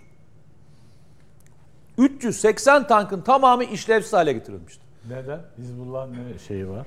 E çünkü Hizbullah açık bir alanda olduğu için destek Suriye üzer, İran üzerinden geldiği için bütün gelişmiş Rus e, silah sistemleri ve e, tank savar silah sistemleri geliyor. Bütün gelişmiş tank savar silah sistemleri var elinde. Ve bunların hepsi uzun menzilli. Mesela dikkat edin Hizbullah Lübnan sınırındaki bütün atışlarını tank savar silahıyla yapıyor. Çünkü nokta atıyorsunuz. Ve hareketli hedefi de izleyebiliyorsunuz. Yani attığınızda mesela şimdi RPG'yi alıyorsunuz şey gibi düşün, kurşun gibi düşün ya. Nişan alıyorsunuz, fırlatıyorsunuz. O artık ondan sonra değişme şansı yok. O gidecek, vuracak. Kıpırdayamaz yani. O attığınız balistik olarak gidecek. Ama gelişmiş tank savar silahları öyle değil. Hedef hedefi izleyebiliyorsunuz ve hedefi hedefi izlediğiniz gibi vurabiliyorsunuz. Bu bazılarında 2 kilometreye yakın menzil, menzil oluşturuyor. Siz 2 kilometrelik menzil bu kadar küçücük bir 6 kilometre derinliği olan bir ülke için çok büyük Bir bir, alan. önceki görüntüye gelebilir miyiz arkadaşlar? O terk edilmiş bir tank herhalde o kadar yaklaşılabildiğine göre. Ya hakikaten. Yo hata. Hata o. Terk edilmiş tank değil o. O bir hata. Niye? Yaklaşılması mı hata? Şöyle. Bakın e, kayıplara bakıyor musunuz? Kayıplardaki mesela geçen gün bir kayıp listesi yayınlandı. Yani çok tartışma oldu ya başka bir mevzudan dolayı. O tank e, içinde bir tane tüm general, iki tane binbaşı, işte az subaylar olan bir ekip. Beş kişinin ismi yayınlandı hatırlarsanız. Mesela o muhtemelen bir karargah, karargaha vurdular. Şu. Şu görüntü. Bak bak. Bu e, başlangıçta Duralım olan bir. bir şey. Başlangıçta tünelden çıkıyor, yaklaşıyor. Geri oraya alalım, şeyi efendim demin gördüğünüz Yasin'in fünye tipiyle aracın üzerine bıraktıkları modeli o. Yine şeyin yaptı. El yapımı patlayıcı. Hmm. El yapımı patlayıcı. Mesela o da tankı e, şey haline getiriyor. İlerleyemez hale getiriyor. Olduğu yerde kalacaktır o tank. Birisi gelip onu çekinceye kadar veya başka bir vasıta gelinceye kadar. Şimdi bakın işte bu gördüğünüz şey sistemde böyle çalışıyor. Bak. Şu anda bakın şu anda Abi bu kadar nasıl yaklaşıyor tanka ya? yap, yak- yaklaşıyorlar çünkü diyorum ya görüntüleri ben seyrediyorum. Tankın etrafında yok mu hiç piyade? Bakın ben ya? görüntüleri bakın. Ya var, içinde tank- de kimse yok yani. Dünyanın hiçbir yerinde tank personeli açık arazi hariç açık arazi hariç böyle bir meskun mahalle piyade desteği olmadan ilerleyemez ya. Bu dünyanın birinci kuralıdır ya. Ya İlerleyemezsiniz yani. Bak diyorum böyle bir şeyin karşısında Hizbullah olsaydı elindeki tank savar silahlarıyla şu ana kadar Gazze şeridine girmiş olan hepsini vurdu. Neden? Çünkü gelişmiş silah sistemleri var. Ama şeyin elinde öyle yok. Hamas'ın elinde şey Hamas'ın ve Kassam Tugay'ın elinde el yapımı olanlar var. Onlar da vuruyorlar. imha edemiyorlar. Etkisiz hale getirip tankları öyle bıraktırıyorlar. Şu ana kadar 90 tanesi tespit edilmiş durumda. 90 tanesi tespit edilmiş durumda. Bir de o 90 tane duran yolu da kapatıyor herhalde arkadan gelene değil mi? Ee, öyle ama bir şey bir şeyi fark ettiler ve ondan vazgeçtiler diye düşünüyorum artık. O da şu. Farkındaysanız daha önce içeri doğru girme hamleleri yapıyorlardı. Şimdi içeri girme, girme hamlelerinden daha çok kuşatmayı tamamlama ve kuşatmayı tamamladıktan sonra içeriye paralı asker sokacaklar. Kendi Oo. askerlerini sokmayacaklar. Gözüken tablo benim Haritaya geçelim tablo, arkadaşlar. O şehir haritasına geçelim biraz hızlanalım. Ee, bir şey sorayım o esnada Mete Yarar'a. Mühimmat konusunda sıkıntı var mı? Ben olduğunu zannetmiyorum. Çünkü e, başka bir şey daha yapıyorlar. Kassam Tugayları çok fazlasıyla e, şey alıyor. Hatırlar mısınız? Bir çıkış yapmışlardı. Burada Hayır, 12 İsrail tane... tarafı için sordum. Efendim? İsrail tarafı için sordum. E, şöyle eğer e, Amerika Birleşik Devletleri ağır silah mühimmatlarını göndermezse tabii ki şu anda bitme noktasında. Takviye yapmazsa bitme noktasında. E, bugüne kadar attığı toplam mühimmatın miktarı e, nereden bakarsanız bakın 40 bin tonu geçmiş durumda. 40 bin tondan bahsediyorum. Bu ne demek biliyor musunuz? 40 bin eğer bir tonluk attıysa, yok 250 tane attıysa, 250'likler dahil olarak attıysa bu ne demek biliyor musunuz? 200 bine yakın değil mi? Yani 160 bine yakın e, havadan atılan bomba attı demek. 160 bin. Yani 160 bin stoku bitmez demektir yani şeyin. Yani bütün stoklarındaki mühimmatı atmış peki demektir. Kasam Tugaylarının mühimmat desteği nereden gelebilir ki buralara ya? Tünellerden mi gelir yani? E, benim şu anlattığım İsrail ordusundan bahsettim. Ben şeyden bahsetmiyorum. Biliyorum biliyorum. Kassam'ı da ben. Kassam dedim. Tugaylarında tamamen e, ellerinde ne varsa o var şu anda. Ekstra bir şey yok.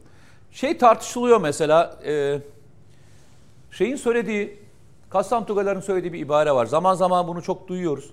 İşte oraya çatışmaya gidecek olan kişiler falan var diye konuşuluyor ya. Kassam Tugayları şunu diyor kardeşim bizde bizim adama falan ihtiyacımız yok.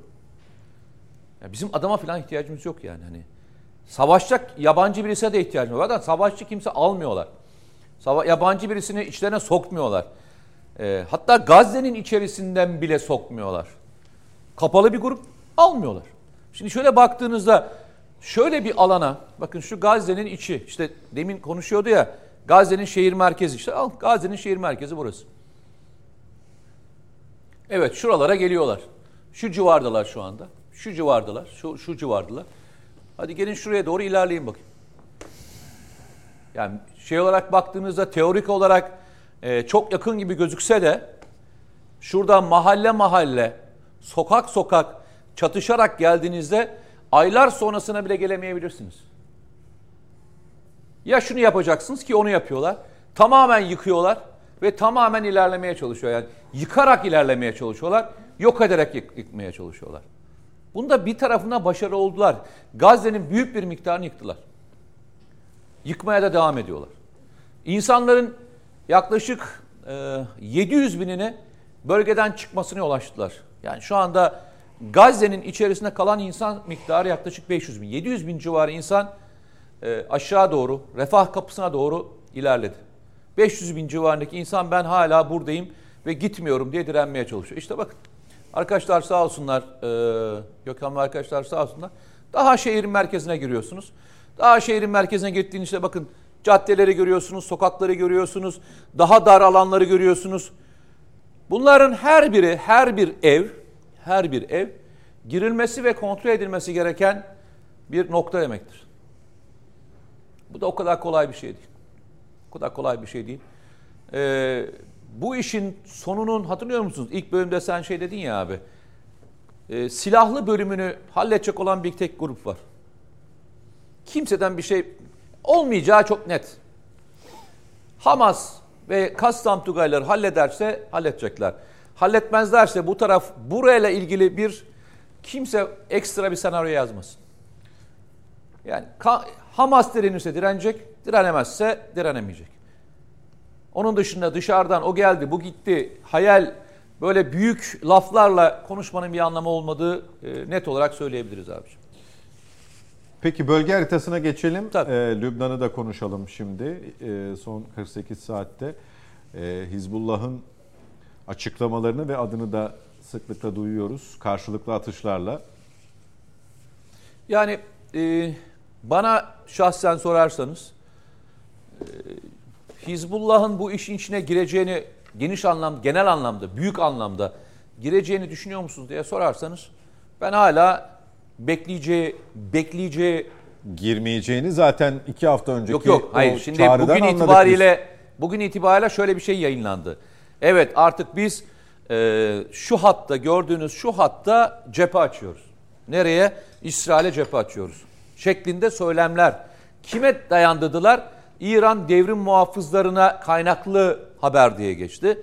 Oradan geldi bu haberler. Artı işte gördüğünüz gibi bakın şurası da işte sın- sınırları görüyorsunuz. Pardon şuraları görüyorsunuz. Tamam, şurayı da görüyorsunuz. Bu alanda atışlar e, yaşanacak ve e, yapılacak yani işin sürü, sürü, sürü noktası.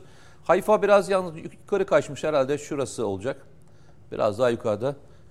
Pardon özür diliyorum. Doğru yer doğru. Özür diliyorum doğru yer. E, Gazze burada doğru yerde doğru. Şu bölgeye bugün çok yoğun bir şekilde atış yapıldı. Çok yoğun bir şekilde buraya atış yapıldı. Ve sınır bölgelerindeki karakollar atış yapıyorlar. Ama genel anlamda bir cephe açtıklarını söyleyebilir miyiz? Söyleyemeyiz.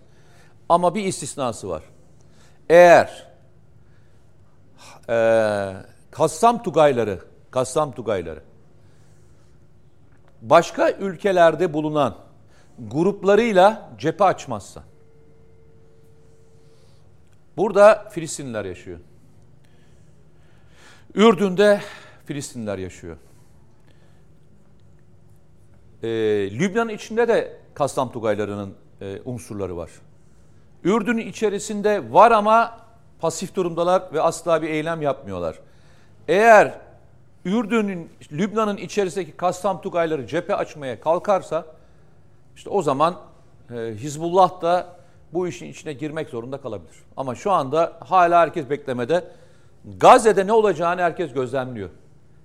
Eğer bu işin kahramanı Kassam Tugayları olacaklarını hissederlerse işte o zaman kahramanlık savaşı için başka ülkelerde devreye girer. Yoksa hiç kimse ka- kaybedecek olan bir savaşın parçası olmak istemiyor bu coğrafyada. Peki. Yemen konuşuyoruz. Yemen'in ne kadar uzak olduğunu görüyorsunuz. Yemen ısrarla ben bölgeye adam göndereceğim diyor. Gazze'de diyor ki kardeşim benim dışarıdan gelecek adama ihtiyacım yok. Benim böyle bir şeye ihtiyacım yok diyor. Israrla bunu söylüyor. Buradan füzeler fırlatıyor. Balistik füzeler. Suudi Arabistan'daki Patriot'lar onu havada vuruyor. Bazıları şu e, hattan gönderiyorlar. Şu hattan gönderiyorlar.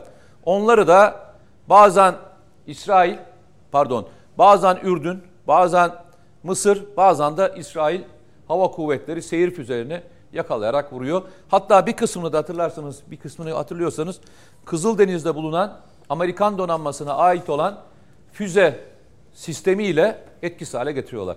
Şu andaki tablo bu. Gazze.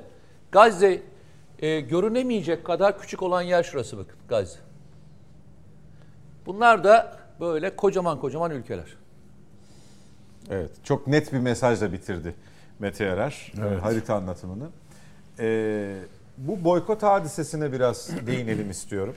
Ee, bu dilimde sonra vakit kalırsa yavaş yavaş e, içeriye, iç gündeme döneceğiz. Nedim Şener, ee, bariz şekilde ülkemizde aslında belli markalara, Amerikan ve İsrail menşeli markalara yönelik boykot kampanyalarla devam ediyor. Ee, diğer ülkelerde de benzer boykotlar var ama zannediyorum bizdeki kadar değil. Zaman zaman boykotun işe yaradığı ve markaların durumlarını gözden geçirdiğine dair bilgiler de ediniyoruz ama e, herkes de bir şey söylüyor. Bu kısımda Ali Saydam'ın sözleri çok daha önemli. Ama e, senin izlediğin, gözlemlediğin kadarıyla e, boykot bu işin önemli bir parçası mı? Sürmeli mi? Ya da e, öyle değil böyle olmalı dediğin bir tarafı var mı? Ya boykotun eğer topluca e, bir mutabakat halinde e, verilen bir kararla yapılması halinde net bir mesaj içerir. Ama eğer parça parça insanlar marjinalize edilirse boykot konusunda ya bunlar e, münferit olaylar diye insanlar bakmazlar. Nitekim e, boykot çağrısı yapanlar, e, bunu dikkate almayanlar ve dolayısıyla e, sokakta karşı karşıya gelen bir toplum şeyi de görüyoruz. E, grupları da görüyoruz. Yani bir takım kahve isimlerinden bahsediyorlar.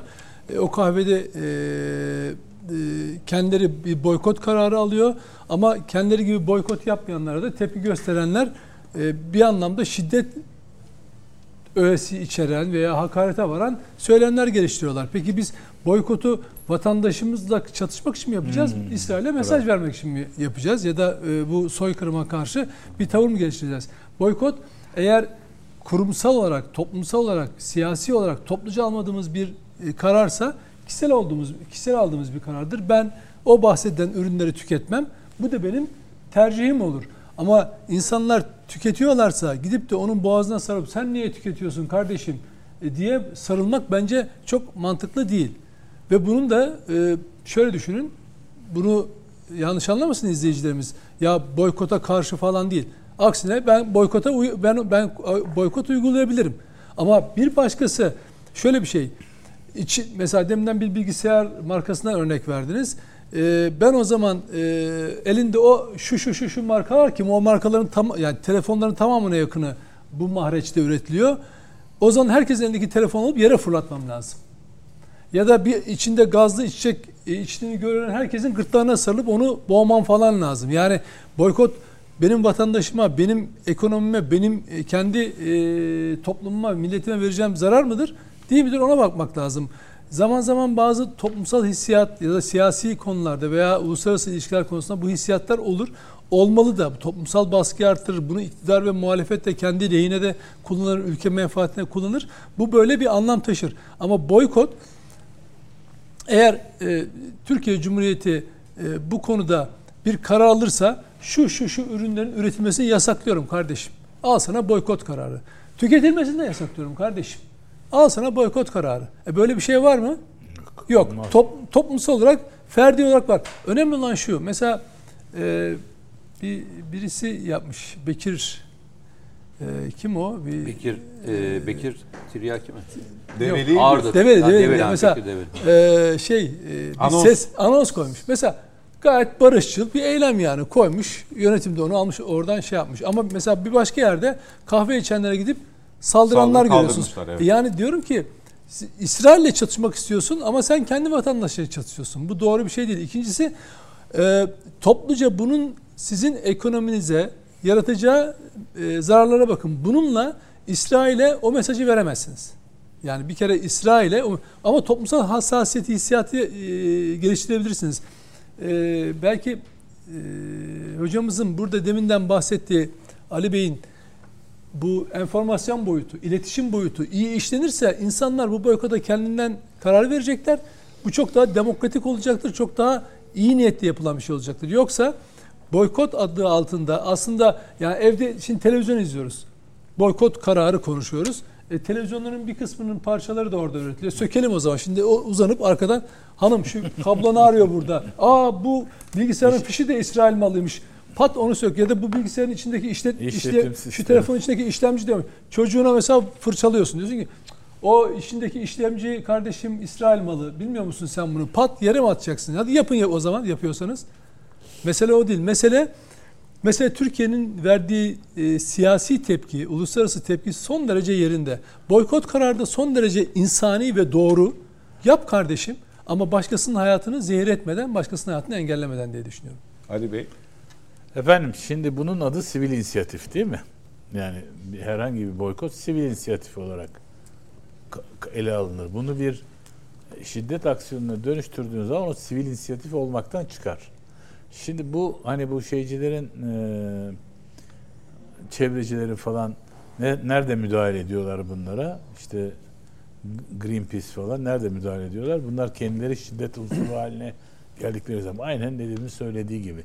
Şimdi burada e, meseleyi şöyle bakmakta yarar var. Kimi niye boykot edeceksin? Şöyle, çok net. Bazı markalar açıkça diyor ki İsrail askerlerinin arkasındayız. Hatta onlara yiyecek paketi hazırladık. Cepheye gönderiyoruz. Şimdi bunu diyen marka Türkiye'de var mı? Var. E be- peki bu bir kriz unsuru mudur? Bence kriz unsurudur. Bunun yönetilmesi gerekir bu marka için. Ve de burada açık bir şekilde birkaç tane böyle marka var.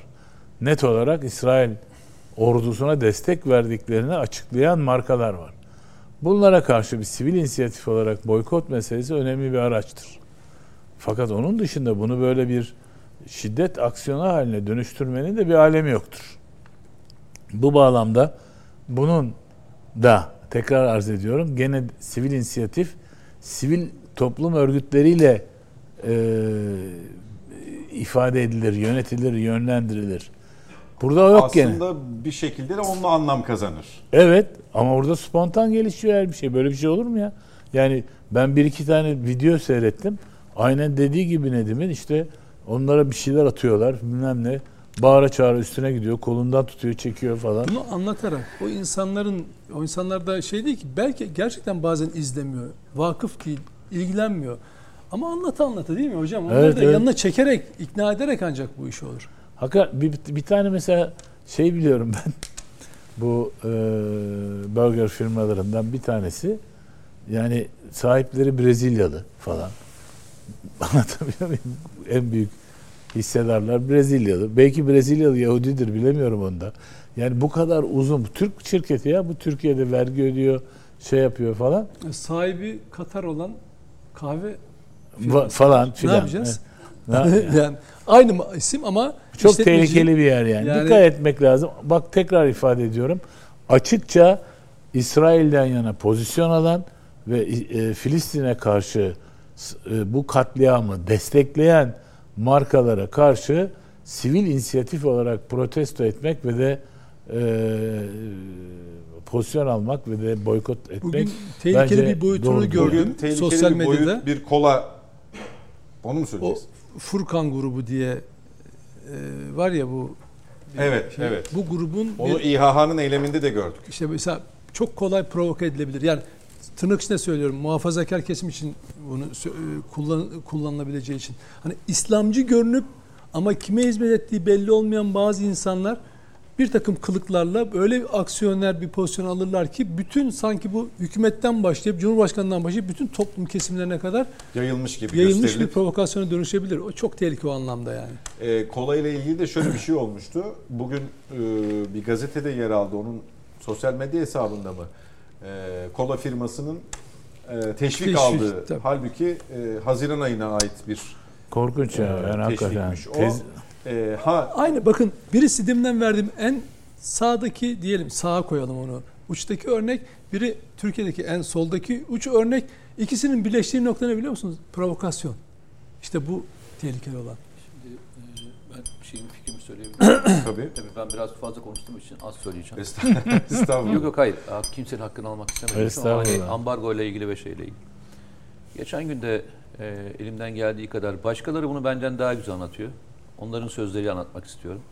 O nedenle. E, Mehmet Akif Ersoy gazeteci arkadaşımızın e, babası kendisine bir tane tweet at, atmış. Daha doğrusu mesaj göndermiş. Onu da tweette paylaştı. Ben de çok sevdim babasının e, attığı şeyi.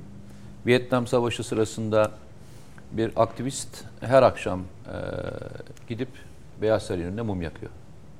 Her akşam. 1, 2, 3, 5 biliyorsun savaş yıllarca sürdü. Yani nereden bakarsanız 10 yılı geçen bir savaştı bu.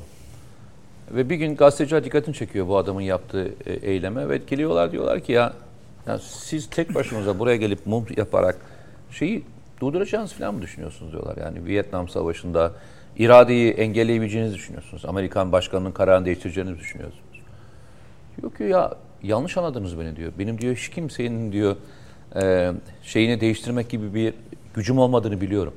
Ben bu adaletsizliğin beni değiştirmesine müsaade etmemek için bu çabayı gösteriyorum diyor. Şimdi ben de o yüzden ambargoya böyle bakıyorum. Ulaşır ulaşmaz. O etkenir bu etkenir. Benim boykotumdan ne olur demeyeceksin. Yok yok o da değil. Yani ben bu kadar çok politik düşünmüyorum arkadaş. Ben ben benim yapabileceğim ve kendi içime doğru bulduğum şeyler var. Üzerine çok fazla okuma yapmanın da doğru olmadığını düşünüyorum. Arkadaş ben ben kendime göre bir şeyler tespit etmişim. Bu rakamlar e, ruhumda da bu beni bana iyi gelmiş. Tamam? Diyorum ki kardeşim ben bunu kullanmayacağım. Bu kadar basit. Ben bunu içmeyeceğim. Bu da basit. Bu yere de gidip yemek yemeyeceğim. Bu da basit. Arkasına üstte de bunu da yapacağım. Bitti. Zaten sen çok güzel bir şey söyledin abi. Ne dedin? Sivil inisiyatif dedin değil mi? Sivil grup demedin. Sivil gruplaşma demedin. Demedim hayır. Organize hareket demedin. Tam tersi. Sivil inisiyatif. Ben bir sivil inisiyatif arıyorum. Kendi inisiyatifimle diyorum ki Aynen. kardeşim ben şunları kullanmayacağım dedim. Ha ben bunu söylediğimde Nedim de duymuşsa uyar, uymaz. O kendine göre bir başka bir bakış açısı yapmıştır. Nedim de çıkıp televizyonlarda hakkı davasını anlatmaya çalışıyor. Değil mi? Anlatıyor işte. Diyor ki bunlar bunlar bunlar oldu, bu oldu. Onun da kendine göre görüşü var. Sorun ne biliyor musun abi? Bak sorun şu. Mevzuda bu kadar çok haksızlık yapılan bir olayın içerisinde, bu kadar çok ölümün olduğu bir olayın içerisinde bizler, bizler yaptığımız şeyin yanlış anlaşılmasından endişe ediyorsak, abi ben de bir hat, ben bizde bizde bir hata var, ruhumuzda bir şey bir şey yanlış oluşmaya başlamış biliyor musun? Nasıl yani anlamadım ben. Şimdi şöyle söyleyeyim. Burada 10 bin insan öldürüldü değil mi? 10 bin insan öldürüldü. Bunun 4 bini çocuk. Yalnız. Koca bir ülkenin bütün evleri yıkıldı neredeyse. Bir şeyin, Gazze'nin 40 kilometrelik bir hattaki herkes bombalandı. Bunun içerisinde hasbel kadar biz de bir boykot yapıyoruz. Ve boykotun içinde de yanlış anlamayın. Hatalar yapıyoruz. Tuhaflıklar yapıyoruz. Yani onu yapıyoruz, bunu yapıyoruz. Valla ben bunu hiç düşünmüyorum ya. ya. Beni bu kadar çok ilgilendirmiyor ya. Beni ilgilendiren tek şey yok, orası. Ya bunun içerisindeki bu kadar ayrıntının içerisinde Ahmet de bundan zarar görür mü? Mehmet de bundan zarar görür mü? Ya yaptığım eylemin içerisinde benim odaklanmam gereken bir tek yer var orası arkadaş. Ha bu kadar çok yönlü düşünürsek boykotun da bir amacı kalmaz gibi mi? Aynen ben Şu- ben yani ben ondan bir oradaki şey akan kan yani yeter ki. Şimdi dediğim için söylemiyorum bunu. İşte bunun içinde de yabancı bir şey var. Ya biliyorum on. Ya biz dünya global bir köy. Herkesin içinde bir şey var yani. Yani Rusya'nın Ukrayna'ya ya attığı ona bakarsan Ru- Rusya'nın Ukrayna'ya Bizim- attığı füzenin parçası İsveçre İsviçre menşeili. İsviçre'den almışlar. Ee, onun aksamı İsviçre'den geliyor. ya ona bakarsan bu yayının Hayır şey için söylemiyorum. ulaşmasındaki mikrofondan tut da birçok şeyi buluruz Şu teknolojik Ha, ürünlerin onu anlatmaya yanında. çalışıyorum.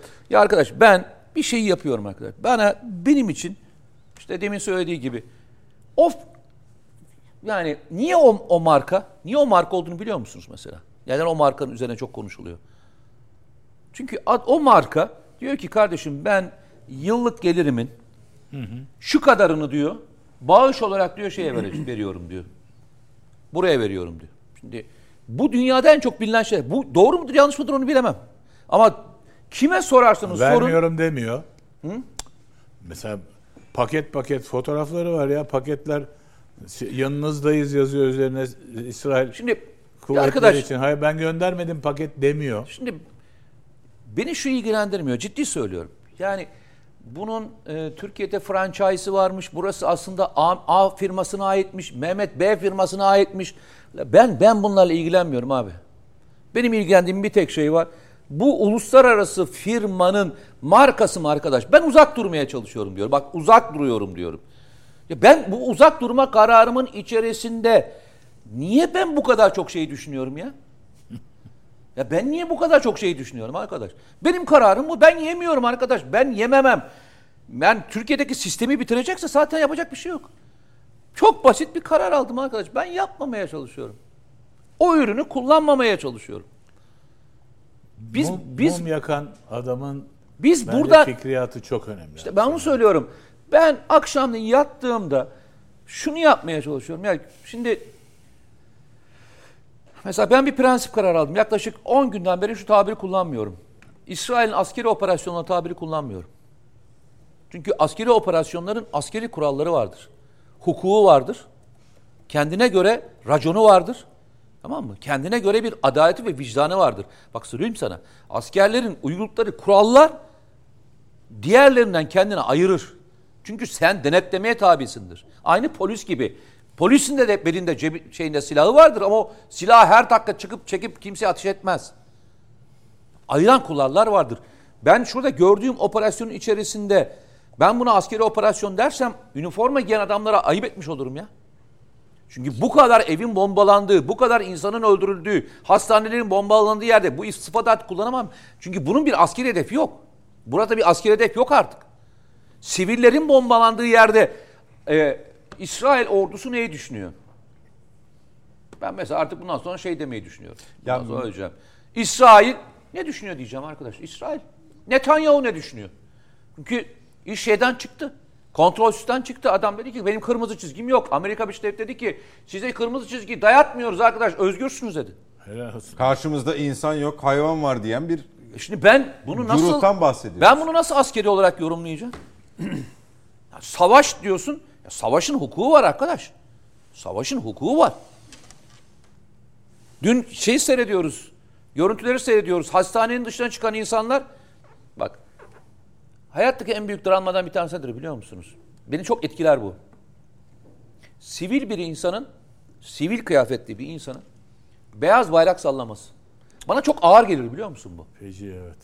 Kim sallar biliyor musunuz beyaz bayrağı? Silahlı kuvvetler. Üniformalı sallar. Çünkü teslim olduğunun göstergesidir. Yani teslim olursunuz. Dersiniz ki ben üniformalıyım gördüğün gibi. askerim. Askerim ve ben teslim oluyorum. Beyaz bayrağı sallarsınız. Arkadaş düşünebiliyor musunuz ya? Yüz binlerce insan böyle ip gibi dizilmiş şehrin içinden geçerek çıkacaklar ya güneye doğru. Ellerinde beyaz bayraklarla gidiyorlar. Yani yanlışta vurur, vurmayın beni diye yani. Herkesin gözü önünde hala beyaz bayrak sallama ihtiyacı hissediyorlar ya. Size şey gelmiyor mu? Ağır gelmiyor? Bana çok ağır geliyor ya. çok haklısın, O sahneler çok ağır geliyor. O insanların işte tabii yakın zamana baktığımda 90'lı yıllardan itibaren baktığımda o kadar çok bu görüntüyü gördük ki Müslümanların bu kadar böyle böyle gitmelerini o kadar gördük ki hani Nakda diyorlar değil mi? Nakba. Nakba diyorlar. Nakbasını biz o kadar çok gördük ki. Dağlık Karabağ'da gördük. Bosna'da gördük. Görmedik mi abi? Ya. Balkanlardan e, öldürülürken görmedik mi? Türklerin öldürüşüne görmedik mi?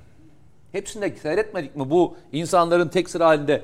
Kafkaslardan coğrafyaya gelen insanların gemilere gelirken ki yolculuklarını, binlerce insanın yolda nasıl öldüğünü görmedik mi? Bu şahitlik etmedik mi? Bu coğrafya bunların her birine şahitlik etmiş bir durumda ya. Yani insanların bir, bir yerde artık şeye gelmesi lazım yani. Hani kendilerini toparlaması lazım. Ben niye seyrediyorum arkadaş bu görüntüyü ya? Ben niye insanlarımızın, coğrafyamızda yaşayan insanların her defasında böyle geldiğini, bu görüntünü en son ne zaman seyretmiştik biliyor musunuz? DAEŞ'ten kaçan ve Suriye yönetiminden kaçan insanların sınırımıza doğru yürüyüşünde görmüştüm ben.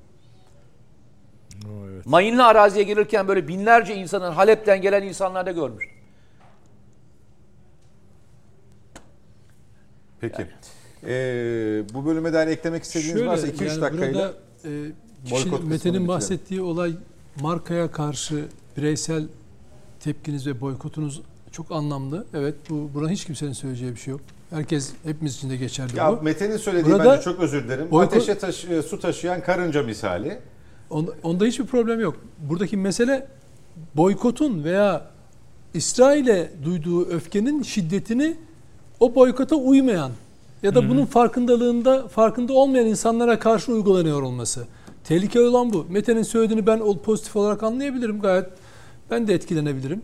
Ama başkaları o kadar daha etkili bir şekilde bunu provoke edebiliyor ki o boykot vatandaşın vatandaşa boykotuna dönüşüyor. İsrail'de oturup kenardan seyrediyor. Problem bu. Mesela ben ne gördüm biliyor musun geçen gün Nedim? Ee, sözünü ettiğimiz kahve markasının önündeki kuyruk İstanbul'da oluyor. Ee, ama lüks bir semt. Tamamıyla Arap. Mesela ben onu çeksem ee, Türkiye'deki işletmesinin sahibi kim biliyor değil mi insanlar bunu? işte onu söylemeye Bir Arap çalışıyorum. ülkesi. E, evet onu söylemeye çalışıyorum. O işte Arap bunu yaparsa falan gibi başlayacak değil mi? Yani başka bir yere gidecek hadise. Tabii tabii. Tabii. Ben değil bir başkası denk gelse bunu mutlaka çeker. Evet. E, ve şu sorgulamayla çeker. İhanet. E, Arap bunu yapıyorsa Tabii. biz Ben ne yapmayalım söyleyeyim. şeklinde Ee, bir Avrupa'da ve Amerika'da Avrupa'da ve Amerika'da o söylediğiniz kahve mi, e, markasına boykot daha güçlü biliyor musun? Doğrudur. İnanırım. Daha güçlü ve neredeyse şey diyorlar hani işletmeleri kapatma durumuna geldik diyorlar. Çok- Türkiye'de belki o kadar değildir. Zaten şöyle oralardan çok daha fazla sayıda burada. Yani bir Tabii, tabii. 500'den Evet, evet. fazla. Amerika'dan yani, sonraki ikinci yani daha galiba. fazla. Dolayısıyla bu bizim bir de şöyle en kötüsü şu. Bu bu siyasi kamplaşma, kutuplaşma noktasında kullanılan bir argüman olursa eminim karşı görüşte olanlar bu bahsettiğiniz anketlerde hani ya bu Filistin konusunda e, Türkiye aracıl aracı, arabulucu olsun Tarafsız diye olsun. tarafsız olsun diyen grup da e, inadına eve eve telefon açarak bir bakın belki de satışlar artmış bile olabilir. Eve eve sipariş verirler. Gider Doğru. otururlar içerler. Kavga çıksın diye birileri özetle gider bahçelerinde kah- kahve içerler ki o bölgelerde karısın diye. Türkiye bu tür çatışmalara çok meyyal. Biz Mete ile özellikle 15 Temmuz sonrası konuşmalarımızda sosyal fayda hatlarımız üzerinden bizi bölmeye, inanç dünyamız üzerinden parçalamaya çalışıyorlar diye çok örnekler verdik. Artık çok gündelik olaylar üzerinden çok kolay çok kolay bir kavgaya tutuşma. Bu 12 ay öncesi hani niye tercüman okuyorsun, niye cumhuriyet okuyorsun diye adam öldürmeye kadar varan saçma bir sığ siyasi tartışma zemini yaratabilir diye kaygılanırım. E, son aramızda verelim. Sonra toparlayacağız yavaş yavaş. Reklamların ardından buradayız efendim. Yeniden birlikteyiz. Son etaba girdik net bakışta. Devam ediyoruz. Bir de tabii girişte bahsetmiştim. Bütün sahada yaşanan bu gelişmelerin dışında Amerika Birleşik Devletleri'ne ait bir hava aracı tekrar altını çizelim. Amerikan yönetimi Beyaz Saray, Pentagon bu şekilde ifade ediyor. Hava aracı, helikopter mi, uçak mı? İçinde e, personel olduğu için ve o personelin 5 personelin hayatını kaybettiği için bir havacı, hava aracı olduğu, insanlı bir hava aracı olduğu anlaşılıyor. E, fakat bunu niye açıklamadılar? Uçak mı olduğunu, Helikopter. helikopter mi olduğunu e, basın bile ikiye bölünmüş vaziyette. Bugün yazın e, bazı haberler helikopter der, bazı haberler uçak der. E, bunu kim nasıl düşürdü? Biraz da onu konuşalım ve bu bölümü tamamlayıp iç gündeme geçeceğiz yavaş yavaş. Mete Erer, hava aracı denmesiyle sınırlı kalması Amerikan yönetiminin Ya şimdi şöyle nedir bu şimdi? Mesela Güvenlik çok- kaygısı mı? Ne bu? Mesela şöyle çok komik bir şey söylendi ve çok da hani garip geldi bana. Şey dendi hatırlarsan. E, Amerikan özel kuvvetlerine ait olan bir hava aracı. Daha sonra bu işte bizdeki e, Skorsky'ye benzer e, değişik bir önünde daha uzun bir e, yakıt ikmali yapmak sağlayacak olan aksamla beraber daha değişik bir modeldir ama aynı e, Mete bu şey. özel kuvvet dediği bizim bordo verelilere te- Evet, evet, tekabül eden. evet, aynı. Ama onlar biraz daha farklı kullanıyorlar. Onlar deniz kuvvetlerinki farklı. e, Kara farklı, hava farklı. Kara farklı. Mesela onlarda Marine e, bordo bereli değil. yani? Onlarda yeşil bereli diye geçiyor. Ama onların başka bir birliği daha var. Onu da geleceğim şimdi anlatacağım. Şimdi ibara şöyle. Çok ilginç. Eğitim faaliyeti için. Eğitim faaliyeti neymiş? Akşam üstü yakıt ikmali yapma eğitimi. bak, bak, bak, bak. Bak. Yani özel kuvvet personeli yani seçilmişin seçilmişini aldığın birliğe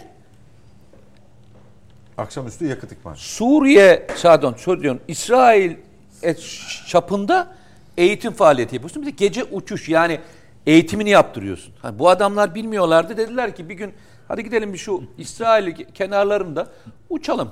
Hem de uçarken de bir de yakıt ikmali yapalım abi. Yani eğitimi de burada yapalım falan mı dediler. Siz hiç savaş meydanında hiç eğitim faaliyeti gördünüz mü ya? Adamlar savaşın birebir içindeler ya. Savaşın birebir içindeler. Size başka bir şey söyleyeyim. Bak ilginç bir şey söyleyeyim. Ee, yanlış hatırlamıyorsam 74 Harbi diye hatırlıyorum. Veya bir öncesi de olabilir. Amerikan gemisi battı biliyorsun. İsrailler tarafından vuruldu. Batırıldı biliyorsunuz. Kasıtlı olarak. Amerikalı açıklamadılar şeye kendilerine. Çok uzun bir süre o geminin niye battığı söylenmedi biliyor musunuz? Ama bir deniz aracı olduğu söylendi. Tabii tabii. Şimdi değil ama. Geçmişten bahsediyorum. Şimdi ben size şunu sorayım. Bölgede özel kuvvet personeli gece eğitim için bu sahayı mı seçer? Kıbrıs'tan kalkan uçağı mı, ter- helikopteri mi tercih eder veya uçağı mı tercih eder? Ya özel kuvvet personeli gece eğitimini burada mı yapar? Bizim birimleri şöyle düşün. Ee, bizim birimler Kuzey Irak'ta şey eğitimine gidiyorlar. Geceliğin pusu eğitimine çıktık. Böyle bir manyakça bir şey biliyor musun? Bak açık ve net söylüyorum. Yani benim özel kuvvetler birliğimin pusu eğitimini Irak'ta yapması gibi bir şey bu. Sen özel kuvvetlersin. Ne eğitimi? Eğitim tazelemesi yapacağın yerler çoğunlukla geri alandır. Geri alanda dönersin. İşte kayak eğitimine gidersin, paraşüt eğitimine gidersin, tazeleme eğitimleri yaparsın. Gidip sahanın içerisinde sahanın içerisinde bu eğitim yapılmaz. Bak işin içinde bir gariplik olduğunu ben orada anladım. Eğitim faaliyeti sırasına düştü diyor. Çünkü niye bunu söylüyor biliyor musunuz? Çünkü bir helikopter yakıt ikmalini için yapar? Uzun mesafe gideceğiz. Uzun mesafeli bir göreve gittiğinde yapar. Kıbrıs'tan kalkan bir helikopterin e, gidişi ve gelişi muhakkak İsrail içinde olmak zorunda da o yüzden. Peki Amerika bu işin içinde mi direkt? Evet içinde. İlk günden beri içinde. Bu da kanıtı. Kanıtın ötesine başka bir şey. Bunu ben söylemiyorum ya. Adamların generalleri artık şunu söylüyorlar. Bizim birimler ilk gün yani özel kuvvetlerin bir üstü olan e, örtülü operasyon icra eden bir birimleri var onların. Bu şeyi filan da almaya giden ekip o. E, El-Kaide'nin El-Kaide liderine Pakistan'ın içerisine almaya giden birim. O birim ilk gün sahaya ilk giren ekiplerden bir tanesi. O timin pusuya düşürüldüğünü ve tamamının öldürüldüğü söyleniyor. Niye isimleri ve sayısı verilmiyor Amerikalılar tarafından? Çünkü örtülü operasyonlarda kaybedilen hiçbir askerin kaydı söylenmiyor şeye. Çünkü operasyon deşifre edilmediği için çünkü böyle bir operasyonun içine yer almak için Amerika'da senatodan izin alman lazım. Arkadan dolanmışlar belli. Şimdi bir sürü şey dönüyor şu anda. Şeyi de söyleyemiyorlar. Yani orada düşen helikoptere şu soruyu soracaksın sen. Ne alaka yani helikopter geceleyin niye uçuyor arkadaş? Ya şu sorduğum basit soruyu normalde bütün herkes söyler yani. Soramıyorsun bak Amerika'da. Özgürlükler ülkesi ya. Ya Bu arkadaşlar geceliğin özel kuvvet personeli gece yakıt ikmal eğitimini şeyde mi yapıyormuş? İsrail açıklarında mı yapıyormuş? Veya Kıbrıs açıklarında mı yapıyormuş? Diyemiyorsun. Kırıma uğramış olabilir mi? Her şey olabilir. Niye her şey olabilir biliyor musun? Helikopter nereye düştü? Karaya mı düştü, denize mi düştü? Denize. Senin bunu öğrenme şansın var mı? Şeyi bulmadığın müddetçe, Enkazı. enkazı. Peki bu bu nasıl olduğunu hiç kimse bilmiyor. Bak yüzlerce senaryo çıkacak göreceksin. Bu daha böyle başladı ya bu daha devam edecek böyle böyle bitmedi. Tık tık tık tık devam edecek bu. Hava aracı denmesi de şeyden mi? Ee, düşen aracın kimliği üzerinden Yok şöyle artık şeyi söylediler. Şunu söylediler. E, Amerikan özel kuvvetlerine ait olan bir hava aracı diye söylediler. işte hava aracının Times niteliğini söylememeleri. Mesela helikopter veya başka bir şey Yok, o da helikopter olduğu sonucunda da şuradan varıyoruz. İşte özel e, kuvveti değil mi? Belli bir yere intikal. Ya belli markaları şimdi belli marka diyorum. Belli e, üretici Tipteki. firmanın üretici firmanın isimleriyle söylenmeye başladığı için aşağı yukarı biliyoruz. Yani Amerikan özel kuvvetlerinde hangi birim hangi tip e, helikopter kullanıyor? Mesela bizde e, bizim özel kuvvetlerin kullandığı helikopteri uzaktan bilirsin. İkisi de Sikorsky'nin üretimi. Ama tipi, yakıt tanklarının konuş şekli, üzerindeki donanımdan anlıyorsun. Yani bu özel kuvvetlerin dersin. Amerikalıların da anlıyorsun özel kuvvetlerin kullandığı helikopterleri. Burada mevzu şu. Bugün yaşanan sürecin içerisinde Amerika yalnızca mühimmat ve para kaynaklı mı yapıyor? Ve danışmanlık mı yapıyor? Yoksa fiili anlamda sahada var mı? Sorayım hepinize. Var mı? Yüzde yüz var abi. anlaşılıyor Daha ama önce sen bir fotoğraf payla göstermiştin zaten Amerikan özel kuvvetleriyle Başkan Biden evet ama ilk tokalaşıp bölümde daha sonra e, harita sildikleri. anlatımında da şunu konuştuk. İsrail'in mühimmatı bitmek üzere. Destek almadığı müddetçe. e, bu durumda desteğe gerek yok. Amerika savaşıyor direkt orada. Ee, hem öyle bir şey var hem de hatırlar mısınız ilk Biden sahaya geldiğinde yani e, İsrail'e geldiğinde çok büyük bir hata yaptılar. Ee, o özel birimin fotoğraflarını paylaştılar. Daha sonra fark ettiler. eyvah, eyvah. Silip bu sefer yüzlerini bantlayarak verdiler. Mesela o birimin tamamının öldüğünü söyleniyor.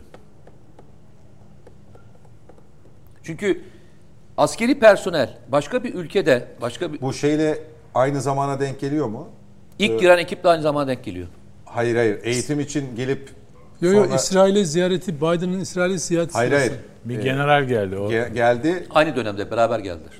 sonra kızdı ve gitti hani. Tabii tabii. On- ondan da ondan da önceydi kayıplardan hatta. dolayı olabilir mi? Kayıplardan dolayından ötesine başka bir şey daha var. Şöyle bir durum var.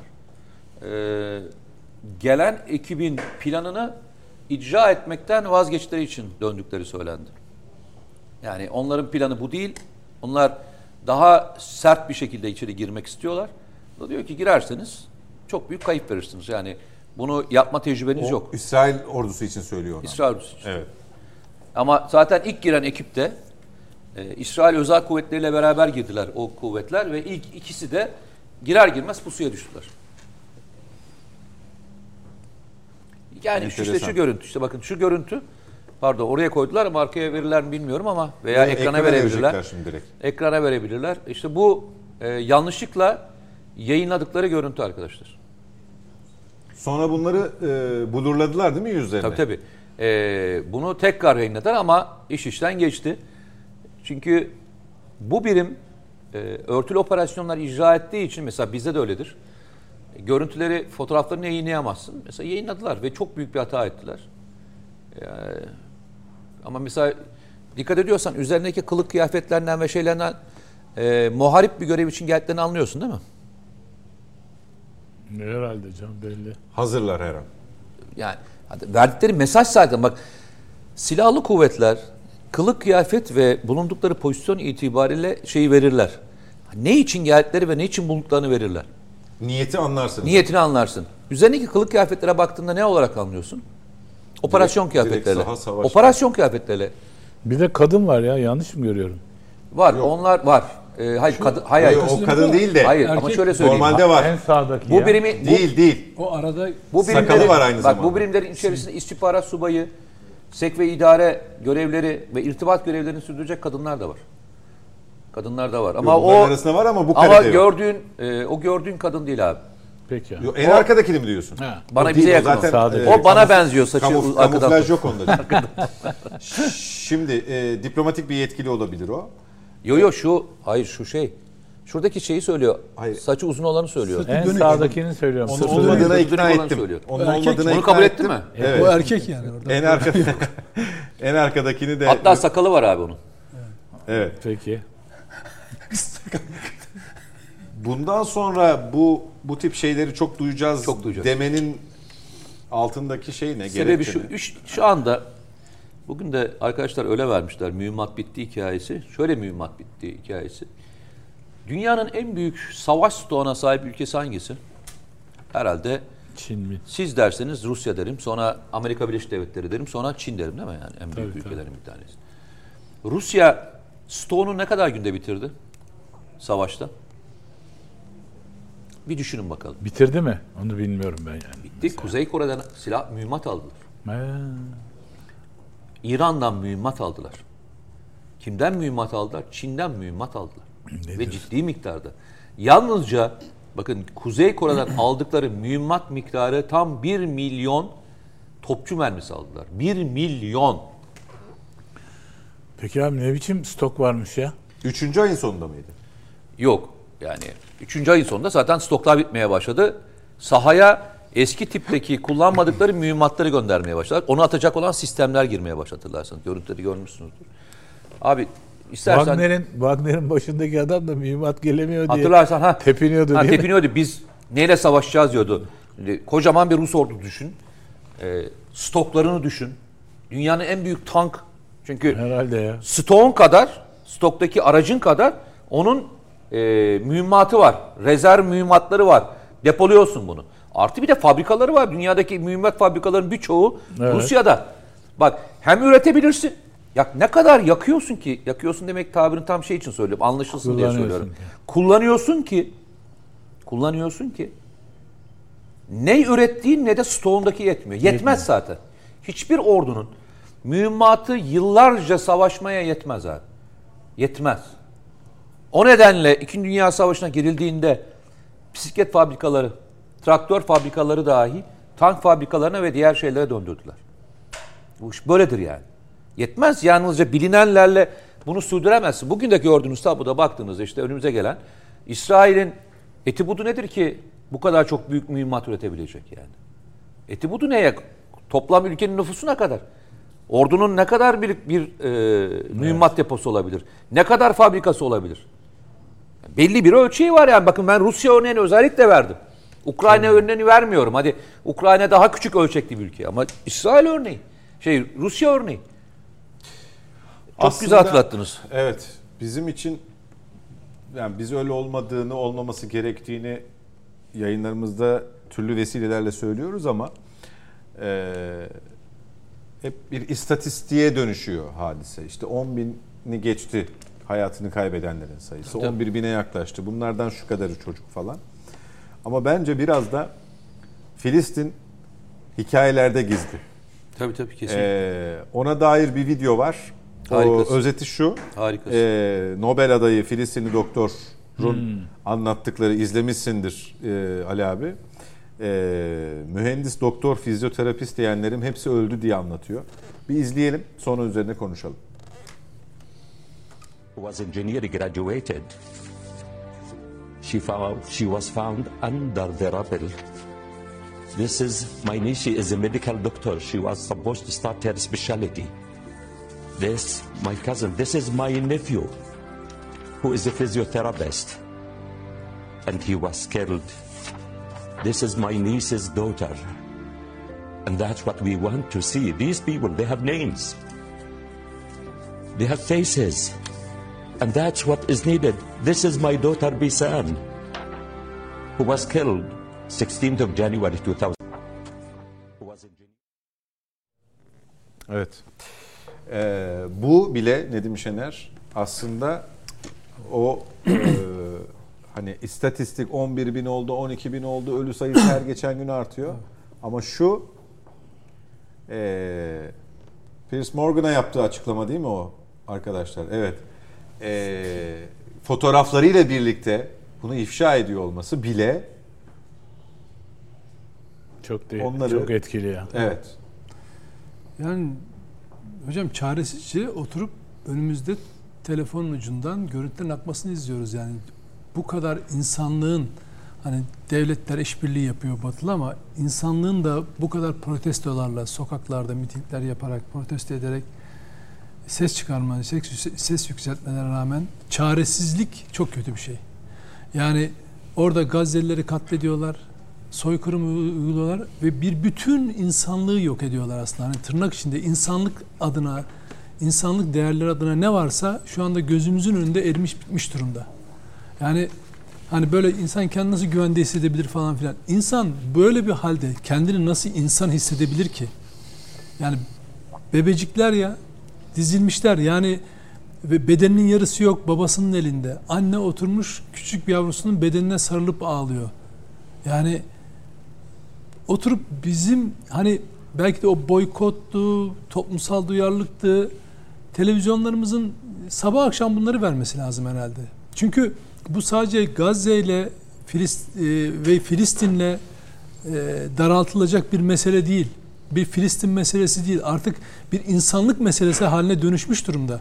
Yani bugün buna doğru tavrı alamayan yarın insanım diye insanın içine çıkmasın. Gerçekten buna doğru tavır almayan buradaki mesele Gazze'liler meselesi olmaktan Filistin sorunu denilen o e, tarihi mesele olmaktan çıkmış İsrail'in soykırım biçimiyle uyguladığı tırnak içinde modern tekniklerle insanlığın katli haline dönüşmüş. O yüzden söylüyorum yani bugün bu konuda doğru aksiyonu almayan devletler, milletler, aydınlar, yazarlar, sanatçılar her kimse yarın ben insanım diye ortalarda dolaşmasınlar. Bunu niye söylüyorum? Şu an bu hatayı yapıyorlarsa gözden geçirsinler. Bu Mete'nin söylediği gibi bireysel olarak ya hani elinle bir şey yapamıyorsan dilinle, dilinle olmuyorsa hiç olmazsa kalbinle bir şey yap. Yani en azından de ki ben şunu yapmayacağım kardeşim bunlara destek olmasın diye. İsrail'in soykırımına destek olmasın. Nitekim Türkiye'de Türkiye içinde bahsedersek öyle garip olaylara öyle ilginç reaksiyonlar veren gruplar ortaya çıkıyordu ki burada hiçbirisini göremiyoruz. Yine onları da suçlamıyorum. Ama hiç olmazsa o ellerindeki telefonlardan ya da görüntülerden sosyal medyada kendileri dışında bir şey ararken önüne çıkan bu katliam fotoğraflarından bir mesaj çıkarsınlar ki e, işte bu doktor beyin söylediği gibi bütün ailesinden galiba 11 kişi mi 17 kişi mi e, katledilmiş. Ben de hakikaten çok üzülerek yani ya ya böyle bir yükü bir insan nasıl taşır kardeş? Paramparça ediyor. Ya bir adam anlatıyor yeğeni, kuzeni, onun kızı. torunu, bir kızı. Ya hangisi terörist? Kimi doktor, kimi mühendis, kimi öğretmen, kim kimyager. Adam tek tek sayıyor. Biz sayı diye bugün diyoruz ki her gün yani insan duyarlılık artsın diye paylaşıyoruz. Diyoruz ki 4000 çocuk, 5000 çocuk katledildi diye. Daha ismi konmamış çocuklar, bebekler var. Daha ismi konmamış anne karnındayken doğar doğmaz hala şu anda hastanelerde bakın kaç hastaneyi bombaladı. Enerji ve ilaç yokluğundan, tedavi imkansızlığından Nedim Şener biz hastanede hayatlarını kaybediyor bebeler. biz şu kadar zaman daha elektrik olmazsa yoğun bakım ünitesinde tedavi gören bebeklerin fişleri çekilecek. Yani daha doğrusu kendiliğinden kesilecek kendiliğinden yani. kesilecek. Ee, dedik. Ve ben şunu söylüyorum bakın hiçbir şey duymadık yani. ben hiçbir şey eee, görmedik. Allah bağışlarsa kızım da tıp okuyor. Ve ben hep şunu söylüyorum. Bugün tıp fakültelerinde bu konunun çok geniş tartışılması lazım. Bizim hekimlik mesleği Türkiye'de çok göz önünde olan, hepimizin başımızın Çok tacı doğru. olan hekimlerimizin olduğu bir meslekten bahsediyorum. Bugün tıp eğitimi konusunda çocuklarımıza verilebilecek en önemli ders gözlerimizin önünde cereyan ediyor. Belki hocaların bir doktor bir doktor e, nasıl olmalı konusunu anlatamayacak kadar şey önemli örnekler yaşıyoruz. Adam diyor ki ben 14 yıl eğitim aldım. Bu mesleği de yapıyorum şu kadar yıldan beri. Oradaki insanları nasıl ölüme terk edeyim? Ki bu adam çıkma gitme gidebilecek imkana da sahip. Gitmiş Amerika'ya bak ne kadar şerefli insanlar var. Amerikalı. Doktor diyor ki ben onlarla orada şehit olamadım diye üzülüyorum diyor. Batılı bir kadın doktor. Tamam, bu nasıl insan yani doktorluğun nasıl ulvi bir meslek olduğunu bugün bizim hekimlerimiz bu olay üzerinden çocuklara anlatmalı. Anlatmalı. Yani benim bizim mesleğimizde Bir, e, efendim e, Türkiye bir doktor kaybetti. İşte Fransa bir kahveci kazandı ya da İtalya bir pizzacı kazancı kazandı diye çocuklara pesimistik karamsarlık e, aktaracaklarına bak ateşin ortasında doktorlar nasıl görev yapıyorlar? Nasıl şerefli bir mesleğin sahibi? Onu anlatmalar lazım. Hem Türk Tabipler Birliği bu örneklerden yola çıkarak değil mi? Türk Tabii. Silahlı Kuvvetleri'nin Tabii. kimyasal silah Kaç kullandığına uğraşacağını Ben günlerden beri bunu bunu ağzımdan düşürmüyorum. Her imkanda, her ortamda bunu anlatmaya çalışıyorum ama hekimlerin bunu anlatması lazım. İşte bizim hekimlik mesleği böyle bir şeydir. Allah'ın eli olmak böyle bir şeydir. O öyle kutsal ve ulvi bir meslektir diye anlatman lazım. Sadece hangi hastaneden hangi hastaneye ne kadar tra- transfer olup ne kadarlık ciro yaptırdığın yapacağın falan meselesi değil. Ya da çocuklara ya bu ülke yaşanmaz diye e, iyi niyetle söylenmiş olsa da kötü sonuçlar doğuran veya kötü niyetle söylenen sözlerin söylenmesi yerine böylesine insanların örnek alınması lazım. Bak bu adam yine gitsin oraya yine bu işi yapmak için hayatını hayatını kaybetmiş doktor hayata dönse tekrar o işi yapmak için koşa koşa gideceği yerdir şey Gazze. Ama gel gelelim e, e, Biz böyle şunu- olmuyor biz her zaman her yerde. görmedik mi Nedim Şener? Şifa Hastanesi'nde, orada birkaç hastanede bunlar hep ekrana yansıdı. Ee, hastane personeli acil getirilen, müdahale edilmesi gereken bir hastanın kendi yakını olduğunu görüp Tabii. hayatını kaybettiğini ya da çok ağır yaralı olduğunu görüp Tabii. e, bir miktar hüznünü, acısını yaşayıp Tabii. sonra diğer hastaya koştu. Tabii. E, doktorluk böyle bir şey zaten. Tabii, tabii. Yani bu böyle bir meslek. Tabii. E, hayatta kalması için insanların bütün sebeplere yapışıp, bütün tedbirleri alıp e, ona gerekli müdahaleyi yapma bilinci. E, ama bunların hepsini unuttuk biz. Ve yıllardır Filistin sorunu, Filistin sorunu, Filistin sorunu diye diye insanların zihnine bunu kazıdık. Bence öyle bir şey yok. İsrail sorunu var. O ayrı. Asıl Artık bunu bugün, net bir şekilde bugün söylememiz ins- lazım. insanlık sorunu hale dönüşmüş durumda. Tekrar söylüyorum. İsrail'in uyguladığı şiddetin biçimi, soykırımın türü bugüne kadar rastlananlardan çok farklı. Yani e, e, Hitler'in İsrailler uyguladığı soykırımın biçimi biliniyor. Kime nasıl hedef aldığı ve ne yöntemler uyguladığı. Bunun ne başı belli ne sonu belli. Anne karnındaki bebekten bakın daha bebeği diyor ki bu nasıl olsa ileride terörist olacak öldürmeliyiz diyen bir zihniyetten başlıyor. Yaşlı e, insana zaten acımıyor. Ya aradaki skalayı tamamen zaten tahrip etmek üzerine. Hani ya Hitler'in belli bir şeyi vardı. Soykırımda kriterleri vardı. Tamam mı? Bunun öyle bir şey yok. Gazze'de bakın ne diyor? Gazze'de bulunan herkesi. Ona destek olanları da yani bakın onun içine siz de giriyorsanız siz de yok edebilir. Eğer destek için gidiyorsa mesela destek için yaklaşacaksanız siz de yok edebilir. Adamın şeyi yok, ölçüsü falan yok. Yani Netanyahu'nun, İsrail'in şu anda uyguladığı soykırımın dünyadaki bir örneği ve biçimi yok. Çünkü şeyde de Afrika'da da kabileler birbirine girdi. Elindeki konvansiyonel silah neyse, işte bıçaksa bıçak, tabanca da önündeki hedefe yo- yoğunlaştı. Bu öyle değil. Bu uçaktan uzaktan attığı bombalarla her türüyle yani yasaklanmış yasaklanmamış ne varsa her türlü kitle imha silahını kullanıyor. Bir kullanmadığı zannederim Mete herhalde atom bombası falan mı kaldı? Nükleer silah falan kaldı galiba değil mi? Şu anda Yani yasaklı olan her şeyi kullanıyor. yasaklı olan her tür silahı kullandı yani. Peki son 10 dakikamız e, aslında burada bitirsek iyi ama e, geçen hafta da Nedim Şener olmadığı için Ya biraz siyasete girelim istiyorum. Özgür Özel E, e, şeyini ama merak ediyoruz. o-. Nedim biraz da örnekleri verirken duygulandı. Siz bir e, önce bir siz konuşun e, Ali Bey üzerine ben de tabii bir soru sorayım. Evet. Öncelikle. Efendim, buyurun. Ee, emanetçilik dendi. Sonra böyle bir eş başkanlık gibi bir emareye de tanıklık ediyoruz.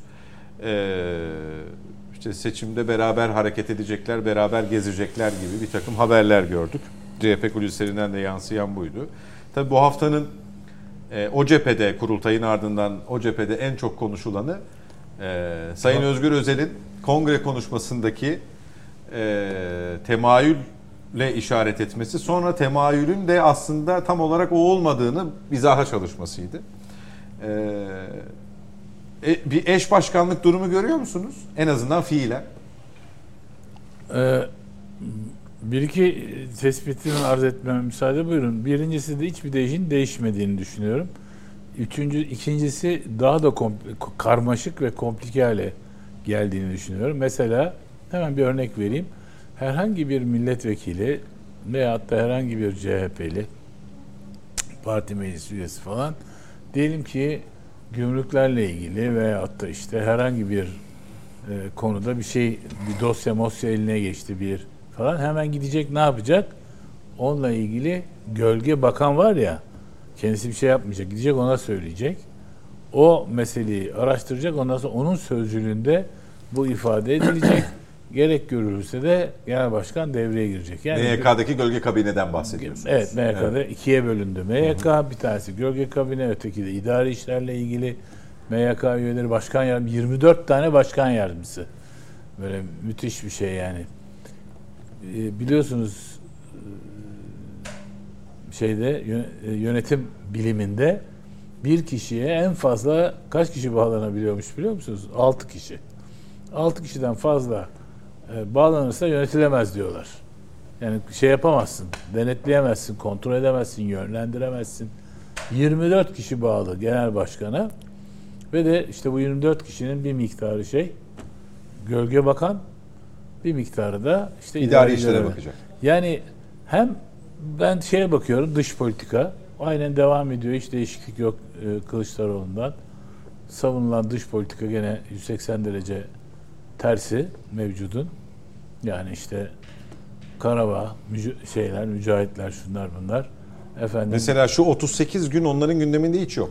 yok ben duymadım. Siz duydunuz mu bilmiyorum. Konu Pazar günü işte hangi Kurultayda gün? yoktu zaten. Kurultayda yoktu da bu e, çok muazzam çağ, dışı, çağ üstü modern bir şekilde basın toplantısı yapıp bu 24 tane meselesini bakanlar ya, bakan yardımcı bakanlar hayır gölge bakanları falan anlattığı toplantı dün müydü evvelsi gün bilmiyorum ama dün cumartesi de olabilir bilemiyorum. Cuma, cuma.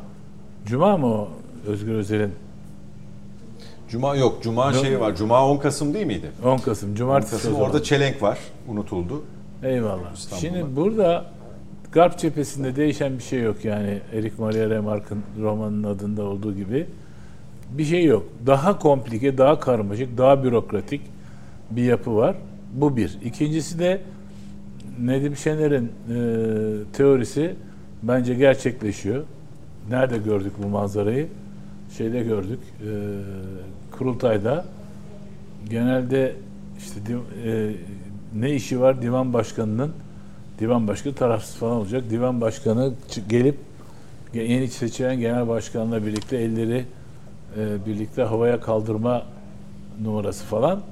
Bu bizim burada da bu masada bu programda sık sık konuştuğumuz şeyin e, Ekrem İmamoğlu'nun yolunda emin adımlarla ilerlediğinin e, Göstergesi. göstergesi net nasıl nedir plan? İstanbul'u alacak e, e, Ekrem İmamoğlu. Meclis İstanbul'daki belediye meclisinin çoğunluğunu da alacak. Meclis üyelerinin çoğunluğunu da alacak. Ondan sonra oradan ayrılacak yerine gene CHP'li biri gelecek meclisten. Kendisi e, bir olağanüstü kurultayla CHP'nin başına geçecek. Yani bu e, yolda ciddi bir ilerleme var ve de işin esas galibinin, kurultayın esas galibinin e, Ekrem İmamoğlu olduğu yolundaki iddialar bana daha yakın geliyor öyle ifade edeyim. Yani eş başkanlık falan değil. Yani bu hakikaten e, dünya siyasi tarihine geçecek bir şey yani. Daha komplike, daha komplike. Yalın yönetim diye bir şey ile uğraşırken bütün dünya her şeyi yalınlaştırmaya çalışırken bürokrasiyi de arttırarak karmaşık bir yönetimi önermek. Bunun dışında da bütün Ekrem şeyin e, Kemal Kılıçdaroğlu'nun politikalarının tamamını uygulayacağına dair bir işaret Peki. vermiştir. Budur durum. Son söz Nedim Şener'in. Mete Yarar da belki üzerine birkaç bir şey söylemek ister. Ben Nedim'i dinlemek isterim. Ee, 6 gün herhalde değil mi? Bir hafta bile değil. Evet, Şeref ve namus sözü verdikten sonra Evet. e, örgüt ön seçim bekliyor. Tabii. Bunu Ya bugün hafif güldüm de izlerken. Hani ön seçim öyle bildiğiniz gibi de bir ön seçim hani ön seçim ama sor bakalım nasıl bir ön seçim, seçim. diye böyle kendim seslendirdim Tabii. açıkçası bunu. Şimdi e, Özgür İmamoğlu e, CHP Genel Başkanı olmuş. Ben öyle Özgür okudum. İmamoğlu mu? Yanlış söyledim. Yok sen doğru CHP söylüyorsun. Genel Mete Başkan- yanlış anladı. Özgür Özel değil mi abi? Ekrem Ben Özel. Özgür İmamoğlu diye biliyorum yanlış mı? Mete yanlış anladı. Sen doğru söyledin. Özgür Özel. Özgür Özgür Özel seçildi. Ha, tamam doğru. şey yapıyormuş. Ben vallahi anlamadım ben şey olarak. Ama ya olayı öyle görmek lazım. Özgür İmamoğlu Meğer aslında. şey yapmışlar abi özür. Ha. Şimdi e, biz tavşan aday diye bir kavram üzerine tartışıp konuşuyorduk sürekli. Şimdi sosyal medyada o günden beri tavşan başkan diye e, adı konmuş ve böylece tavşan başkan kavramı Özgür İmamoğlu sayesinde siyasi literatüre girmiş.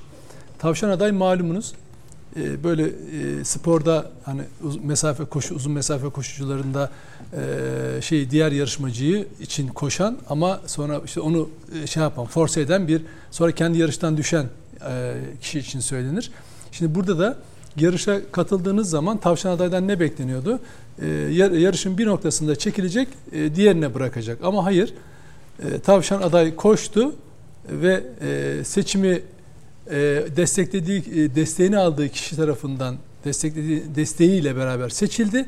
Dolayısıyla e, biri e, resmen koltukta, diğeri gayri resmi olarak e, CHP Genel Başkanlığında bulunuyor. Dolayısıyla genel başkanlığı da yine onu destekleyen kişi adına yapan kişi olarak Özgür Özel baktım sosyal medyada tavşan aday tavşan başkan olarak ta- tanım- tanımlandırılmış. Bu daha önce yoktu mesela.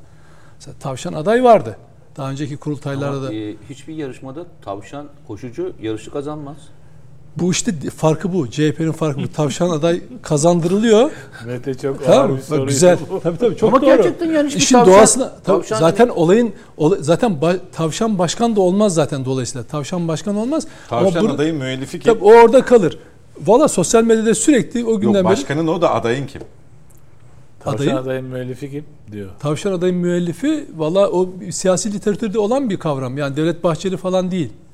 Yani daha o da dillendirdi bunu ama Senden daha önceki ben. yıllarda yok. Daha önceki yıllarda dille, yok bu siya, mesela daha önceki CHP kurultaylarında da Aytu Atıcı e, şey olduğunda ona da soruyorlar. Tavşan aday mısınız diye. O da yok öyle bir şey namussuzluk olur. Böyle bir şey olur mu falan filan diye. O zamanlar karşı çıkmıştı. Dolayısıyla burada bir tavşan başkanlık söz konusu. Yani şöyle düşünün. e, Hangimiz olursak olalım. e, Özgür Özel kendi kapasitesiyle ya Manisa'da iki dönem CHP'nin belediye başkanı adayı olmuş ama seçilememiş. Kendi mahallesinden kurultay delegesi olmaya çalışmış seçilememiş birisi. Kılıçdaroğlu'nun 12 o seçimdeki bütün başarısızlığın baş mimarı olan birisi değişim adı altında 100 oy alabilir miydi? Eğer Ekrem İmamoğlu faktörü olmasaydı, Ekrem İmamoğlu'nun maddi manevi ne varsa bütün gücü arkasında olmasaydı alabilir miydi? Ol, alamazdı. Nitekim yaptığı Hatay gezisi, Osmaniye gezisi falan filan bir şeyleri gösteriyor olmalı değil mi? Niye diğer mesela Hatay deprem bölgesine gittik. Peki o bölgeye yakın CHP'li başka belediye başkanı yok mu? Büyükşehir var. Veya diğer belediye başkanları niye yok? Yanında da Ekrem İmamoğlu var. Ve en kötüsü şu. İşin içindeki kandırmacı şu. Ee, bir oyun oynadıkları halde bakın bir oyun oynadıkları halde beraberce İmamoğlu'yla şey Öz- Özgür Özel sanki öyle bir şey yokmuş gibi sayın başkanım sayın başkanım sayın başkanım sayın başkanım falan. Ama bu patlar bir yerde yani bir yerde bir bir, bir falso yapar bir pot kırarlar ama o kadar komikler ki değil mi sayın başkanım? Evet sayın başkanım falan filan diye böyle şey yapıyorlar. Ya arkadaş yapmayın bu oyunu yapmayın. Herkes biliyor. CHP'liler de biliyor O biraz şeye benziyor. Delegeler de biliyor. Kazanıyoruz değil mi Sayın Ee, şöyle Başkanım? e, Ona- çok ona sevdiği ben- arkadaşları bununla ilgili e, onun da sevdiği arkadaşları var sol cenahtan. Yazdılar ve çok doğru bir tespit yapıyorlar. İstanbul'da bir lider, Ankara'da bir genel başkan var diyorlar. ya mesela ama işin pazarlaması onlara ait Enteresan evet. hayır şey e, Hayır işin öyle işte CHP'nin genel başkanı Özgür Özel lideri Ekrem İmamoğlu diyorlar. Tabii işin, bakın işin ilginç tarafı da Adını öyle şu. koymuşlar yani. İşin ilginç tarafı da şu. Ee, işin pazarlaması da bu medyacılarda elinde. Nasıl Kılıçdaroğlu'nu pazarlıyorlar hatırlıyor musunuz? %60'la geliyor. Şöyle oluyor. Piron falan filan derken 65 düzeldi. 65 65 falan. Acayip pazarlıyorlardı. Bu iş bitti. Bakanlıklar bizim falan. Şu bu kurul senin falan filan paylaşımlar yapıyorlardı. Sonra adamı bir güzel indirdiler. O da layığını buldu. Çok güzel. Harika oldu. Yani tam benim istediğim şey oldu aslında. Yani Özgür Özel'in gö- gözümün önünde olması lazımdı. Tam doğru yerde duruyor şu anda. Daha çok konuşuruz ama bak, süre bitti. Şunu sö- sorabilir miyim? Tabii. Bu Mete Yarar'ın iddiasıydı. Geçen hafta sen yoktun. Ee, Biz dedik ki işte senin gibi düşün işte Kılıçdaroğlu gitti bitti silindi falan filan. Ben dedi çok öyle düşünmüyorum dedi. Bir şey söylemek istedi. Evet. Sen katılıyor musun ona? Katılırım. Ne demek istediğini anlamadım ama katılırım. Hayır şaka. İşin şakası. Yok. Benim ne demek istediğimi anlamadım. Anla- yok. Ne demek istediğini çok iyi anlıyorum. O kapasite de onda var.